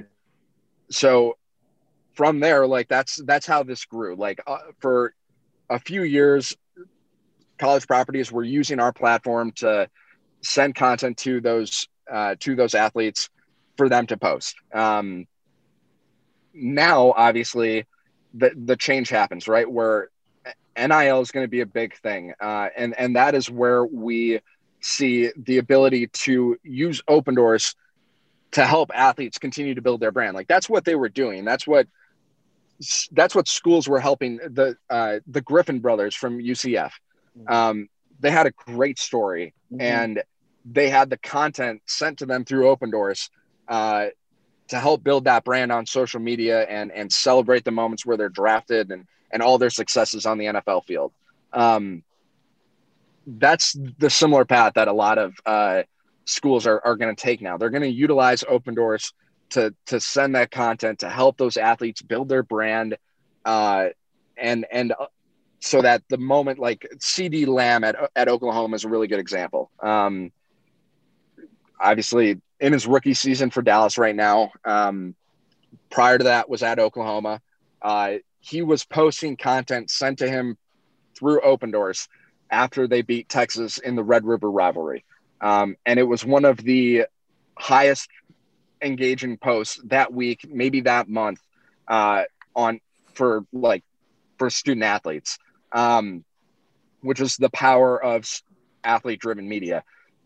All of a sudden, he is now in the NFL draft. He gets drafted by Dallas. His, some of his first posts are going out, um, and he's he's hitting that same green button that he hit when he was at Oklahoma. But now he's hitting that green button for partners like Panini, uh, the uh, trading card company, or uh, EA Sports. Um, he's hitting that green button, and now instead of just like hitting that green button and it posts and it's an Oklahoma piece, now he's hitting money. it's it's an ad, and and now he's getting money. So it That's like awesome. some of his first posts out of or like after he got drafted were sent from Opendorse and it, again, it was the same product that he was using when he was at Oklahoma, but now instead of like building that brand, now it came with a with a with a dollar sign. And now like after that he got checks in the mail mm-hmm. from, from those posts. And that's that's like the story now is you you start at a school you, you post you build your brand you get drafted and and you start then making you money. now that's that, that and and and that's the current world. But very soon it could be you you go to a school you start making money. Mm-hmm so now like that that process just got moved ahead from uh, and and and i think it's it's going to be really exciting. So like where where it started was like the when when that news came out we were we were really excited. We we still do a lot of work with professional athletes posting on social media executing name image and likeness deals essentially. Um, through through brands, through companies that just want athletes that recognize this average of six time engagement when an athlete posts compared to when they post. Um, we've been doing that since since we were founded. Now all we, we were excited because all of a sudden it means however many student athletes are now eligible for those types of deals. Um, so we were pumped up, but then you know we started thinking about okay, we we've talked about this like when when you go to school and and you sign with that university and you start building your brand now it now it now there's a dollar signs behind it earlier than it used to be. So now it comes down to uh, like how can we build a product that can educate student athletes on what they should be doing on social media? Jordan probably knows this better than anyone and that's like at the beginning of every year and i think every semester there's an all student athlete meeting mm-hmm. uh, where where there's a breakdown of the do's and the do nots uh, and and definitely a section on social media with do's and do nots and and mostly do nots um what which what I, uh, what are a lot of the time compliance and i had a very rocky relationship in my time at Creighton. i got a lot of texts from my good people but like clients about my posting. But hey, you know, it, it was never me. Uh, but what uh, what what our education looks at is like what are the do's? Like what should you be doing to build your brand? Um, so there's an education piece. Um, we also look at like uh, all right, what what have you done so far? Like what are what are you mm-hmm. using social media for? Like are you using it for the betterment of your brand or are you using it to retweet SpongeBob no, memes. I thought you well, actually brought a, you brought up a really good point just about like the Ameer Abdullah uh the audit, like in knowing his. I think that would yep. be. I don't know if you do you, you do that with like all guys and like all like the big followings and whatnot, but uh so part that would have been yeah part. I'm just thinking, and as an athlete, like for all the guys like us, like I, I, I make the joke about like freshman year, like not knowing what to post and whatever, but it's kind of true. A lot of guys come in and all I knew freshman year is we had this meeting, right? Like you're saying, like the do's and don'ts. But then I was just like, okay, I'm just gonna post like guys who are success, like successful other college athletes. Like I'm just gonna post like that. That's my mindset, right? But right. I think what you're saying is so important for a lot of guys to get, where it's like, if you know like what can make you money and what can build your brand, it's not about just this is the pathway. It's like this is what the pathway is for you, which is something I wish I could have learned a lot earlier.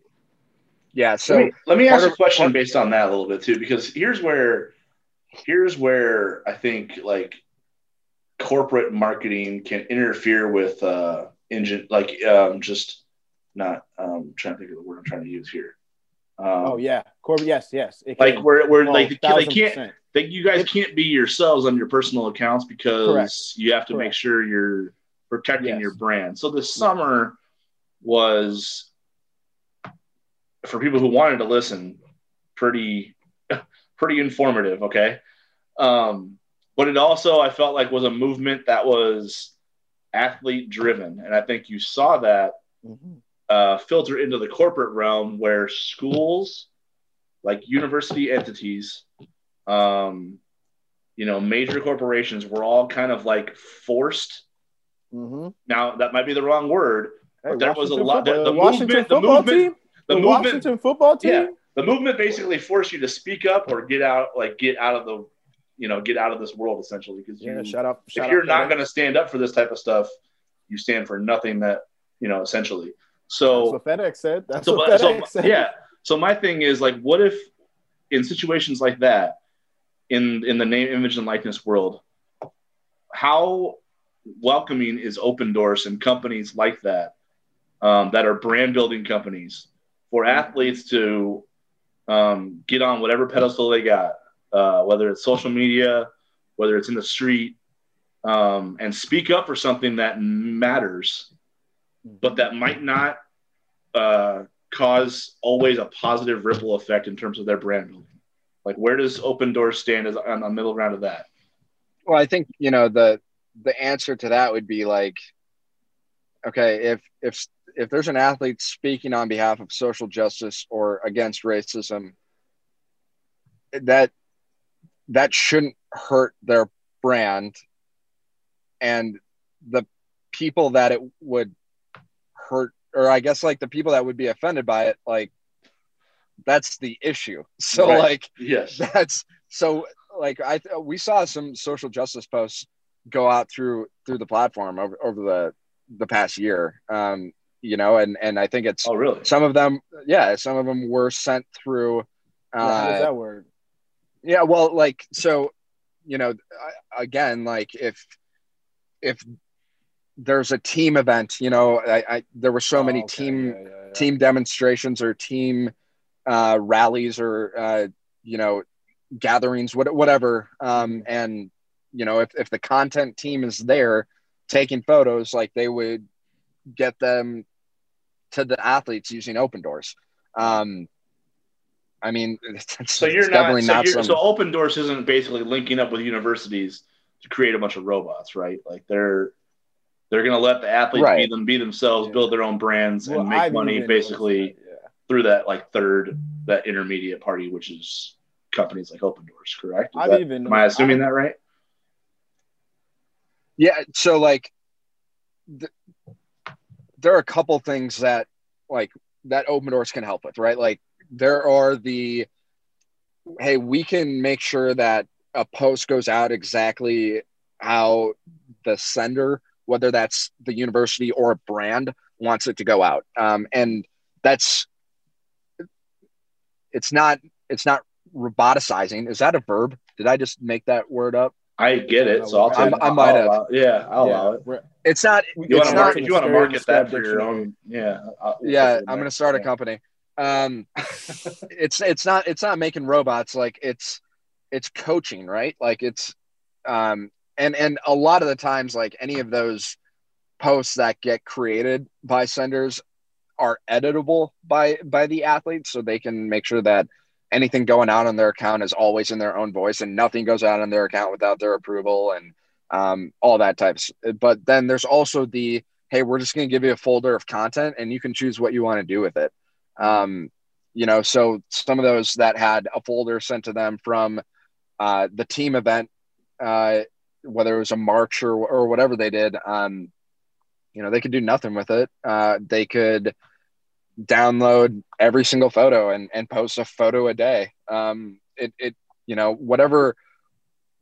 I think, I think it, you know, part of it is finding out what is going to motivate and what an athlete is passionate about. Like it's, you don't want to be inauthentic on social media. Certainly, That's like you want to, yeah, authenticity. You, yeah, you you want to make sure that the the person that you know it, we always say the faces are what slow the scroll on social um, you know you can follow brands you can follow team accounts um, but you're, you're definitely going to stop when you see a person posting like that mm-hmm. it, it goes back to again what social media was actually created to do mm-hmm. um, you know the brands and the you know we kind of we kind of muck it up a little bit mm-hmm. um, but like when I go on social, I like I want to see what my friends from college are posting about. I want to see what my family's posting about. Like that's what I I follow a lot of brand and team accounts, and and they put out some awesome content. Um, but really, what I go onto social is to see like what what my friends are doing. um, and so that's that's I think you know, it there there's no limit really to to who can utilize Opendorse uh, in in that way. Um, we have schools that have uh, like I think UCF has the mayor signed up of the mayor of Orlando is on the platform. Uh, I, I, know a couple schools have like prominent media people. So uh, I don't know, Matt, maybe you need to uh, ask Creighton to get, get you signed up on Opendorse. Uh, and uh, well, hold up though. we joke about that and I'm probably not qualified. However, um, for a guy like Jordan sitting here, like who's you know in the post part of his career, um, or I guess he's at the part of his he's at the part of his career where he's trying to he's trying to make, a living. Yeah. yeah. where Creighton isn't like providing the room and board and all that kind of stuff. Like, yeah, how does a how does a player like Jordan um, attack the post um, post career college days? um, through brand building. You know what I mean? Like where through brand building. You know what I mean? Like what's going on? What are you doing? Are you there? What's going on? My my phone was yeah my my phone was dying. Sorry. Oh well, is it dying? Is it still dying? It, it's it's getting close. Okay, are you gonna survive the rest? I, of this I hate to I hate to wrap it. I, I well again, Matt, it's it's kind of whatever I need to do to get off the phone with you. Um, we'll figure this out. We'll figure this out. To that point with you, it's okay. I'm, yeah, it's okay. It's, now it's to the point. No, I might have asking, to hold it. Don't worry, he's asking questions about me now. It's the how does now, like now yeah? How does how, how, do how do players, former players like Jordan, um, brand build in their post you know college careers? Like, how does it? It doesn't because you're because of what you've said so far. It makes it sound like it doesn't stop once the eligibility is gone, it almost is the first step in it in a lot of ways. Well, you know, like Jordan probably picked up a lot of followers uh, that are Creighton fans during mm-hmm. his time at Creighton. Um, and so there are a lot of uh, a lot of schools like that use alumni uh, and and continue to provide them with content and send them content. A lot of the focus is justifiably and and it you know it's going to be on current student athletes but uh you know i i would recommend alumni to reach out to their schools and say hey like what it, what can i do to help like you know whether that's um getting signed up like for for Opendorse and and getting access to to media like uh i know that i i I got a free trial of Opendorse at, at like my last year at Creighton. Uh, so I was I was able to utilize the platform a little bit. Um, one of the things that I utilized was the uh, like Infiniti Coaches Char- uh, Charity Challenge, mm-hmm. Coaches mm-hmm. Charity Challenge, yeah, yeah. Um, and getting content to recent grads like Jahans, like uh, mm-hmm. Ethan Wragge, like uh, Zierden, um, and and getting them to post content to you know for for coach mac and for mm-hmm. that Coaches charity challenge and i think i also even created like similar pieces of content but like at the time i we weren't no, util- I, we weren't actually, using Opendorse do you remember that i remember that period because we weren't using Opendorse, but it was the first time we had gotten templates of what we they asked us. They were like, "You don't have to do it. Completely optional." But they were like, "This is the tweet to help Coach Mac. Like, please post it just like this." And it was like it showed like we had. It was the first time we had pictures like with it. Like they sent us pictures and a post, and it was like, Yep. yeah. And it was the first, and so that was really cool. so Um, that's that like had a couple reasons like why I didn't use student like current student athletes was one I got that trial like in the middle of the season so I didn't really want to like disrupt Yeah. you guys yeah, um and so I just sent those posts to John McHugh to yeah. send And to you it sent guys. us, yeah. um yeah, that makes sense. You know again you know whatever I can you know pass off to uh Mhm.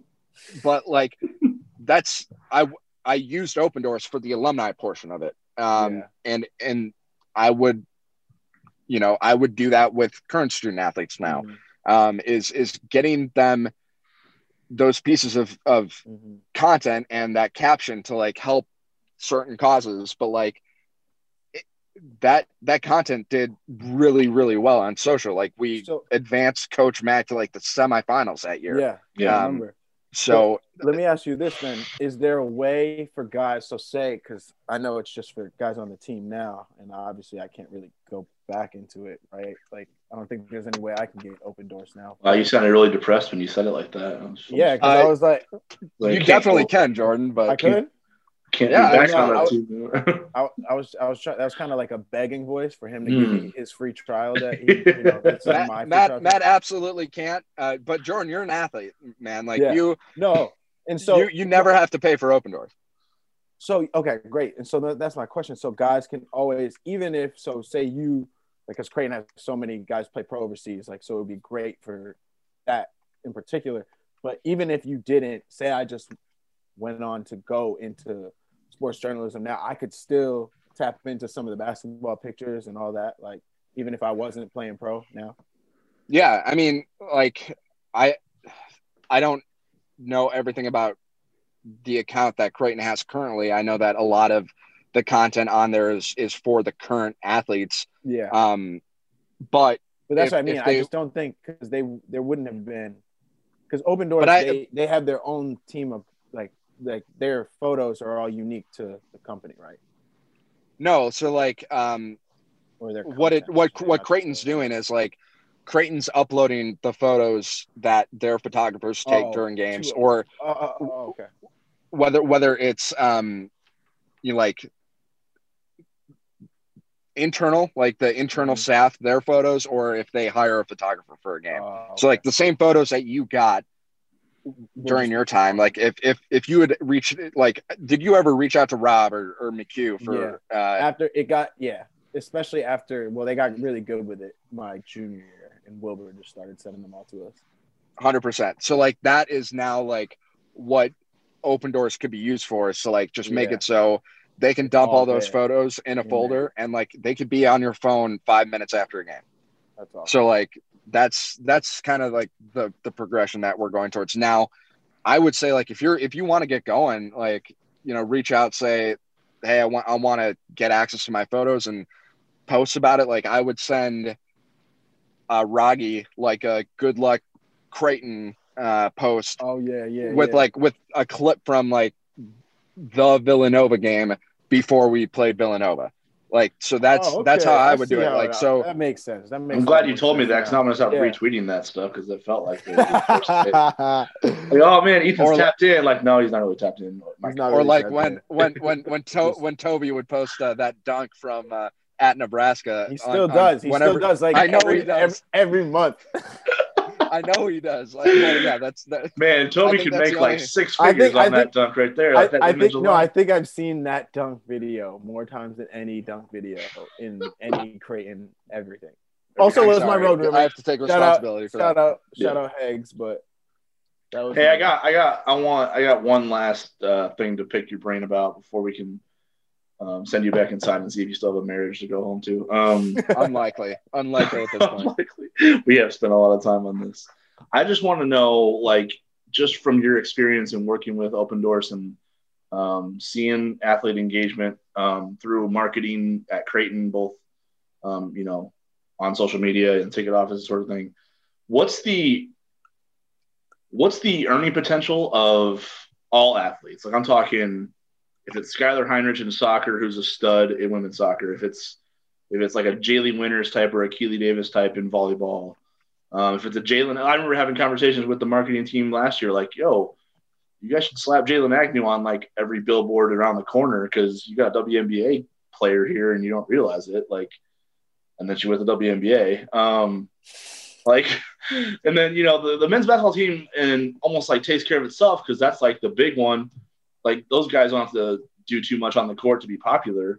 So that's like an almost an easy question to answer. But like, what's the earning potential of a men's basketball player, women's basketball player who's really good, um, a volleyball player who's an All American, um, a soccer player who's basically a threat to score a goal every time they touch it. You know, like what's the earning potential of an athlete like that at Creighton? Um, especially in like an Omaha market that you would think is a small market, but it's bigger for a Creighton or a Nebraska or a UNO because there are, isn't really like a, a tug of war with a professional athlete for that for those for that revenue basically. Sorry, that yeah. was a good question, but I figure it's, it's all kind of. I, I, I, think I followed you. Um, no, like a lot of a lot of it kind of comes down to like, and it's a really safe answer, right? Like there is no limit to what they could earn because yeah. a lot of these things will come down to what they're willing to do. Like if if they're if they're like, hey, I'll only do like Instagram story posts like okay well you're limiting your earning potential based on that like you where you could get more if you do an in-person appearance or if you do an autograph session or if you sign this basketball or um, you know if you're opening up all of your social media channels like that that is you know that expands your your earning potential. Um, the market certainly where you're in kind of you touched on that. I think the less competition you have the the better. Um, and and the more companies that are in your area that are willing to spend money on athlete marketing um, because they understand the value the the 6x value that we talked about at, at the very beginning of this um, the the better chance that you have uh, you know we've like i said we've been doing NIL deals, essentially social NIL deals, yeah. since for for almost ten years now. So we the data that we have on it is like, hey, an athlete with this many followers, uh, you know, we take a lot of things into account, like number of followers, number of impressions, um, number of engagements, the engagement rate, uh, engagements to impressions. Um, you know, all all all of these things are, are kind of taken into account, and and uh, you know, I, I would say like I, I do have some I am now actually reading from something but like we we kind of did uh, an analysis back in May. Um, so the Twitter and Instagram follower numbers and and the earning potential numbers in general are from back in May. But of the student athletes for this season the student athlete with the highest earning potential was Paige Bueckers uh, Paige Bueckers not, dude. Jesus really Paige, Paige Bueckers how did you butcher that name She's like I, the the girl. I Matt, I, I, I was on a roll right there. I, I yeah, I did a slip. We've yeah. been on the phone for three hours. What, was, what do you want me to do? It's like oh, you guys heard of this Michael Jordan guy? Like he's really good. Not as good as LeBron, uh, but Paige. So we yes, had the Paige, sir. I love we had it. the we had the so the I, I just said that. I can't wait. No, wait. We'll have you back roll on that. Time, we'll, roll time. We're gonna, we're gonna have time. a whole MJ versus LeBron episode. Don't worry. we'll have you back. We'll have you back. Continue. I can't wait. Continue. Yeah, roll tide. I just I, I had to do that because I knew Matt would hate it. Uh, but Paige's potential earning, like we had it at six hundred and seventy thousand dollars per post like, in total. Like that. Okay, so- that is what. Like based on her follower total, based on her engagement. Like, it, it, like Trevor Lawrence was at uh, 454,000. Like, it, these are potential earning numbers based mm-hmm. on their followers, their impressions, their reach. It's what we've seen. So Paige for out earns out earns basically the number one pick in the NFL draft without even playing the game. Is what you're saying? Absolutely, based on based on it's similar to like maybe Zion would have been higher than Paige or would have been higher than another potential number one draft pick in the NFL. uh-huh. when he when he was a freshman, like just because of how he had built his brand. Mhm. Um, now that's that. What that doesn't mean is that Paige is going to get a check for six hundred and seventy thousand dollars. Like it is potential earnings, like based on her social statistics or the stats Mhm. that we have from her Mhm.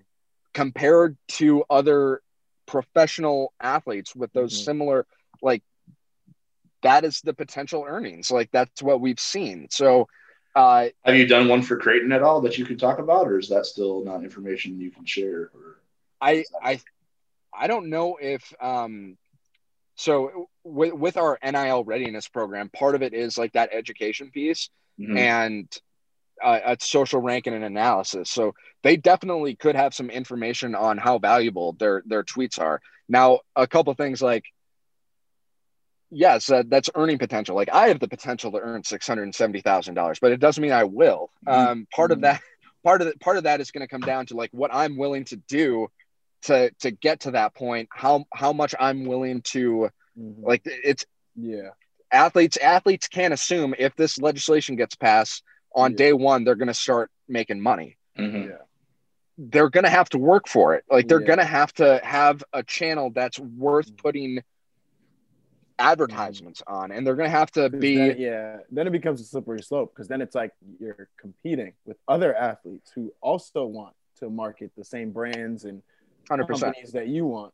And then also kind of what Matt was touching on earlier, you lose like how much of you are you willing to give up now? Like if if some company comes and is like, okay, if you post this, but you can't post any pictures about this, this, and this while you're posting for us, are you willing to do that? Because it's like, I don't know if I'm willing to stop posting pictures like with my dog. If a company company's like, oh no, I want you, you know what I mean? Like, but on a right crazier scale, like there's things that are gonna be like that.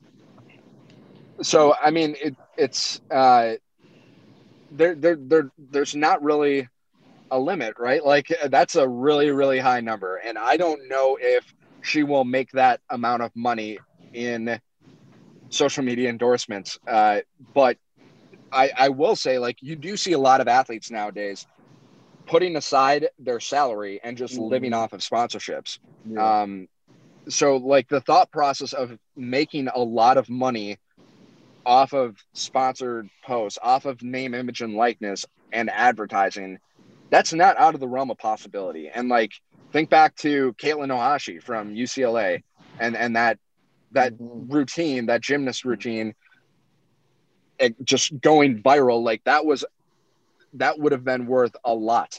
That that had a lot of NIL value. That that engagement and her following grew because of that. Like so, it, the the point of that too is that it's not just going to be football players, men's basketball players, and women's basketball players. Like, um, uh, Matt, you might know this name, Haley Cruse. Yeah. She's like the Uh, TikTok's TikTok softball for Oregon, right?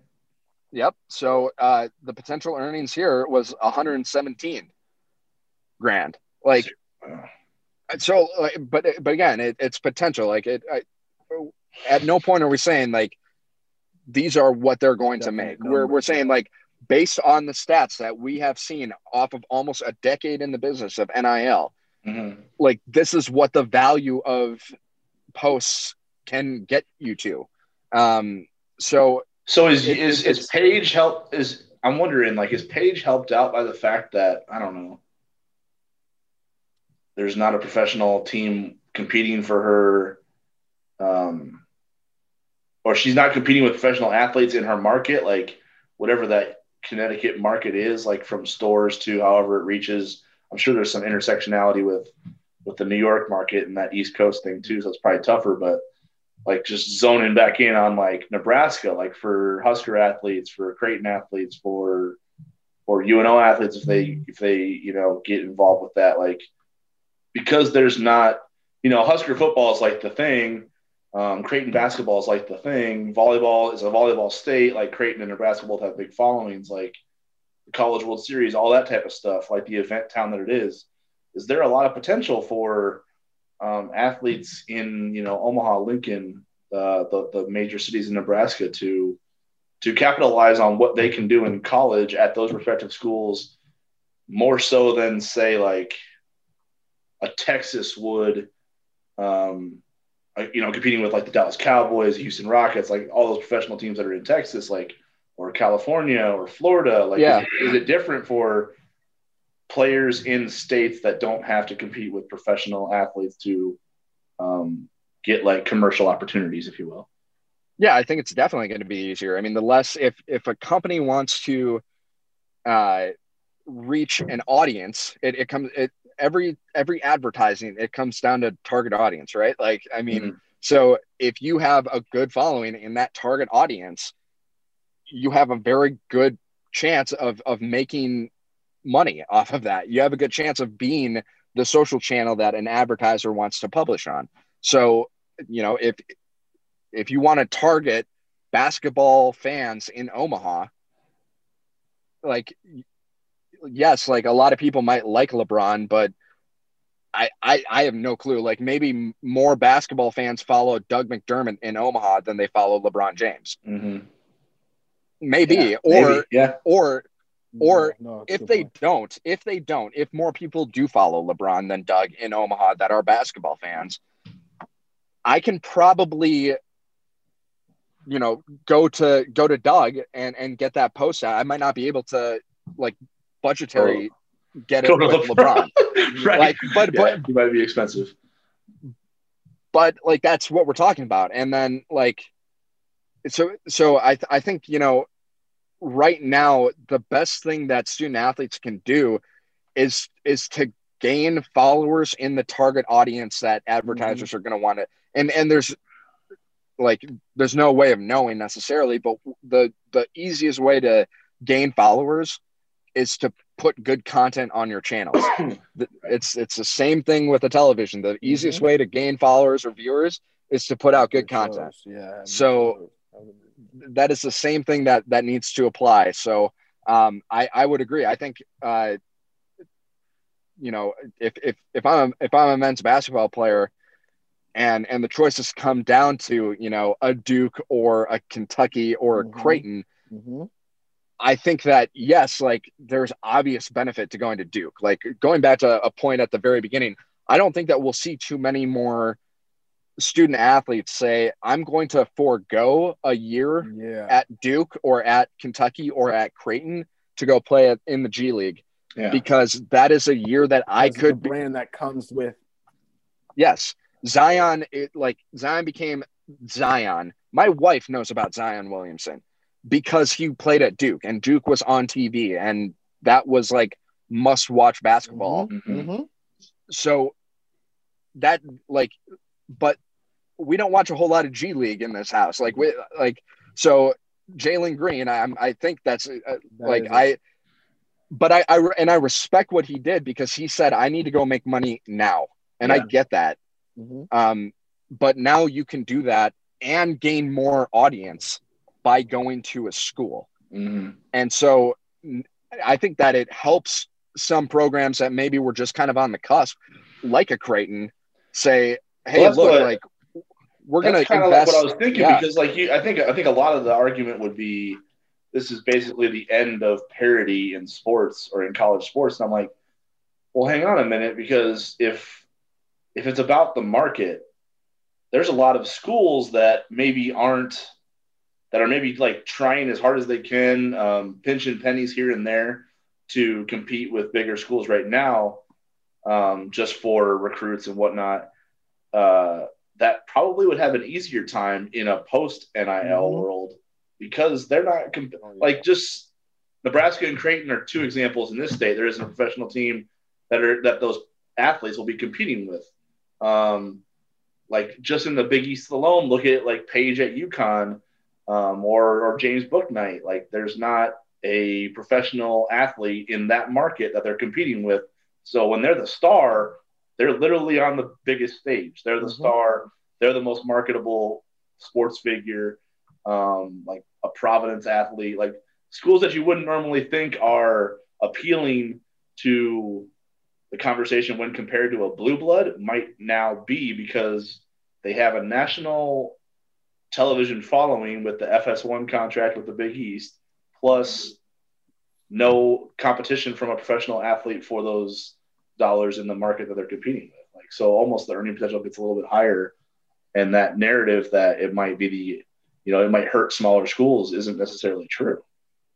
And you have schools that are now investing in tools like Opendorse Mhm. to help athletes build their brand. So I I know it's part of recruiting pitches. I haven't sat in on one. I don't Oh, I guess I don't know for a fact that it is, Easily. but I do know that that's that's a focus now for for schools is to say, hey, you come here, you're going to build your brand, and we're going to help you build your brand X Y Z. mhm. And I, in no way, shape, or form, will Opendorse ever ever take credit for uh, recruits or anything like that. But you've seen some you've seen some good recruiting news happen at Nebraska and at Creighton recently. And a large part of that, I think, is because they're able to show that they're investing time to help them grow. Like Coach Mack and his player development is still, in my opinion, underrated. Uh, like, and and what he's been able to do in his time at Creighton is is unreal. And and the fact that like you have Ty-Shon now in a great position to, to you know do well. Mhm. Um, you have uh, uh, the highest recruiting class ever ready to come in, Mhm. and you have like a the biggest player of the year currently, by the way, uh, in in Omaha right now. So like, um, Mhm. I think what he's able to show on the court, like that speaks for itself. They're they're also able to now say like, look, like we now have tools that are going to be able to help you build your brand off the court, and and you put that together, and it's pretty powerful. Like Yeah. that's so, and Nebraska just recently got their first five star recruit. A lot of that has to do with family ties. A lot of that has to deal with Fred Hoiberg being a very very good coach. Um, but they also have the tools in place that are going to help build brands. So like Mhm. it's it's going to I, I think the ability to help build brands is going to play a massive, massive role in in recruiting. Um, and that's that's the exciting part. Like I'm, I'm getting excited talking about it just because it's it's going to be so cool to see what student athletes are going to be able to do, and and the great content that schools have been able to produce. Um, like you, Jordan, like you said, like um, the the content like ramped it up when Creighton put an emphasis on content creators. Yeah. Like that that is what we're going to now see at other schools. They're going to put more they're going to invest more in content creators to get that content not just out on their own pages, but also in the hands of their athletes, which will help them build their brand, which will help maximize their endorsement value. No, And- it's and- gonna be and- cool, and and, that has yeah. to be. That has to be. I'm just thinking. I'm putting myself in like the mind of a recruit now, like being recruited by these schools, because you got to think how cool is that now that like if you're one of these top guys, or even if you're just have like any schools, right? Like you're just like, oh, like now it's a decision. Like you're like, I like the way this school said they were gonna market me better. And again, like it's all word of mouth, but it's still another component to recruiting that becomes a thought in the athlete's mind. So I think that's very cool. Well, I just think one of the things like that was probably, I mean, Nebraska maybe had this back when they were building their football dynasty, um, and I think Creighton has certainly tried to sell it with the basketball program. Is like, it's you're gonna be you have star potential in like a small family knit community or whatever. Yep. That's been the appeal. So now you add like a dollar sign in place of that S. You have star potential in an, in a family based community. So like you don't have to deal with a lot of noise Mhm. like you would in a New York or a Mhm. Boston or or in Los Angeles, and you can still now on top of the fact of the attention that you would get from your stardom, be able to earn money off your own name while you're here. So like I think that's only gonna. I mean that enhances it. I can't even. I mean that's why we brought No, you on because yeah. you could tell me in terms of like literal numbers what that does to enhance it. But I I mean that's I can't imagine from a recruiting standpoint that's not going to be a major appeal for Mm. programs that have a large fan base in a small yeah. a small knit community where there isn't a competition for Mhm. their marketing services. Like that's and yeah, that's a good point too, because it's not only exciting for the athlete now, but like that builds up like the smaller schools that are like the shit where they are like where they are like so it's gonna make those I mean, it also helps the- yeah, and the economy around the town. Like think about Yeah. businesses that are Yeah. like looking for Mhm. just ways to amplify their message. Like think Yeah. about like small businesses. They're going to come out of this pandemic struggling and trying to make, Mhm. um, trying to build back up. Like yeah you could just say, "Hey, I can throw some cash at an athlete real quick, college athlete like a like a Marcus Zegarowski or a Mitch Ballock, and all they got to do is you know say point. say these That's say these words point, in a yeah. tweet, hit, hit that green button like Mike's talking Yeah. about. Like it's like my local my local yeah. business is about to shut down can i get a tweet from one of these guys and then boom boom, yeah, like Something I, happened. yeah, it's. no it's a, it's a great I don't know why it took us till 2020 to make all these compliment common sense implementations, but damn it, they better be getting put in place. So, uh, Mike, man, I appreciate you. I know we give you a hard time, or I do. Sorry, yeah sorry we Jordan, Jordan was Jordan so long best behavior. If you couldn't tell, we both didn't have anything to do today. We don't have kids and lives, so we just kind of talk to each other.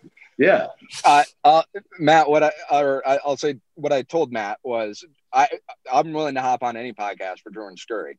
Um, Oh man, I, yeah. See, I, appreciate I, I, you. th- I, I thought that it was just Matt, and I was like, no, I can't do that. Um, but you know, any any time that I can help out, uh, you know, Jordan or any any any uh, athletes that I saw during my time at Creighton, uh, Awesome. always We'll happy be to in do touch. that. We'll be in touch. But, I know but some I, I, will I, definitely I won't be. wanna that's I why, reach we, won't be out. that's, back why we, that's why we put Jordan's name in the title and hid mine on purpose. So like behind the nicknames, we're like that- That's where that yeah, that's where it got me. Like And that's it a little that's a little trick we play on people.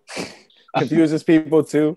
Like, I- oh, Matt's on. Man, I want. Um, yeah. So, No, thanks, thanks guys for having me on. Happy to talk about it. Uh, happy to come back and talk more about it too. So hopefully, hopefully there'll be some uh, good news from the NCAA. Uh, see what what legislation gets passed. Um, it's kind of hopefully, going to be an exciting but- time. all right. Appreciate you, Thanks for man. coming on, Jordan, Roll Appreciate it, Tide. guys. Okay. All right. Okay. Honestly, we should. We'll just. We're just gonna wrap the whole episode here, though, so you can hang tight. Uh, All right. but hopefully, people, you know, um, enjoyed your insights and uh, you know, got some a better picture of what this means in terms of. Because I know there's like a lot when you talk about paying college athletes, they're like, you know, the first thing is like, well, they already get the scholarship and all the perks and all that, and you know, especially when you hear stories from old athletes back in the, you know, 80s, 90s, early 2000s or whatever. Like, yeah, they do have more perks than you, but you still didn't get enough either. So it's not like there isn't still a ways Right. to go there. Yeah, Um, yeah, that it's not like your situation was right either. We just can't fix that because there's no time Yeah. machines in this world. So, and there um, was just no internet, so you, we just didn't talk about it because everyone just you, Yeah. yeah. your generation they were just like, oh no, we're just gonna yeah, you could only you could only yell on. at each you could only yell at each other, and then the coaches were like, "Hey, shut up!" And then you had to shut Yeah. up. So, yeah. yeah. There also You wasn't couldn't- like every you couldn't go game on like a Twitter rant and be like, "Oh, why is this a problem?" You just literally had to say it to a teammate, and he'd be like, "Stop being, stop being soft, bro. We're all going through this." Yeah, I there don't, also wish, I don't wish. I don't every, wish that every I played in that era. national TV. I don't wish I played in that era. For sure. All right, everybody. This is episode two. Hope you enjoyed it. We'll be back at you next Sunday with, uh, yeah, just some more unpredictable awesomeness, hopefully. So we'll let Jordan do the Hope- intro next time, too. Yeah, we'll do. Hopefully it. less I'll, I'll do mad. the intro and outro. But thank, shout out, shout out to the people. Shout out to the people for tuning in. We appreciate you. If anybody made it through this whole episode, I know we're gonna clip it up. Hey, but if anybody made it through this whole episode, I'll tweet this out and then I'll re- tweet that you watched this whole episode and I'll respond because congrats to you. And Matt, Matt, Matt will buy you Chipotle. Yeah, Matt will That's buy you it. Chipotle. he will. He will not do that. Won't. Matt will do it. He just Matt said will it. do He it. Matt, nodded. he just said it. So now, Chipotle to anybody who listens to this whole podcast. All right. Happy New Year, everybody. Be safe. See you guys.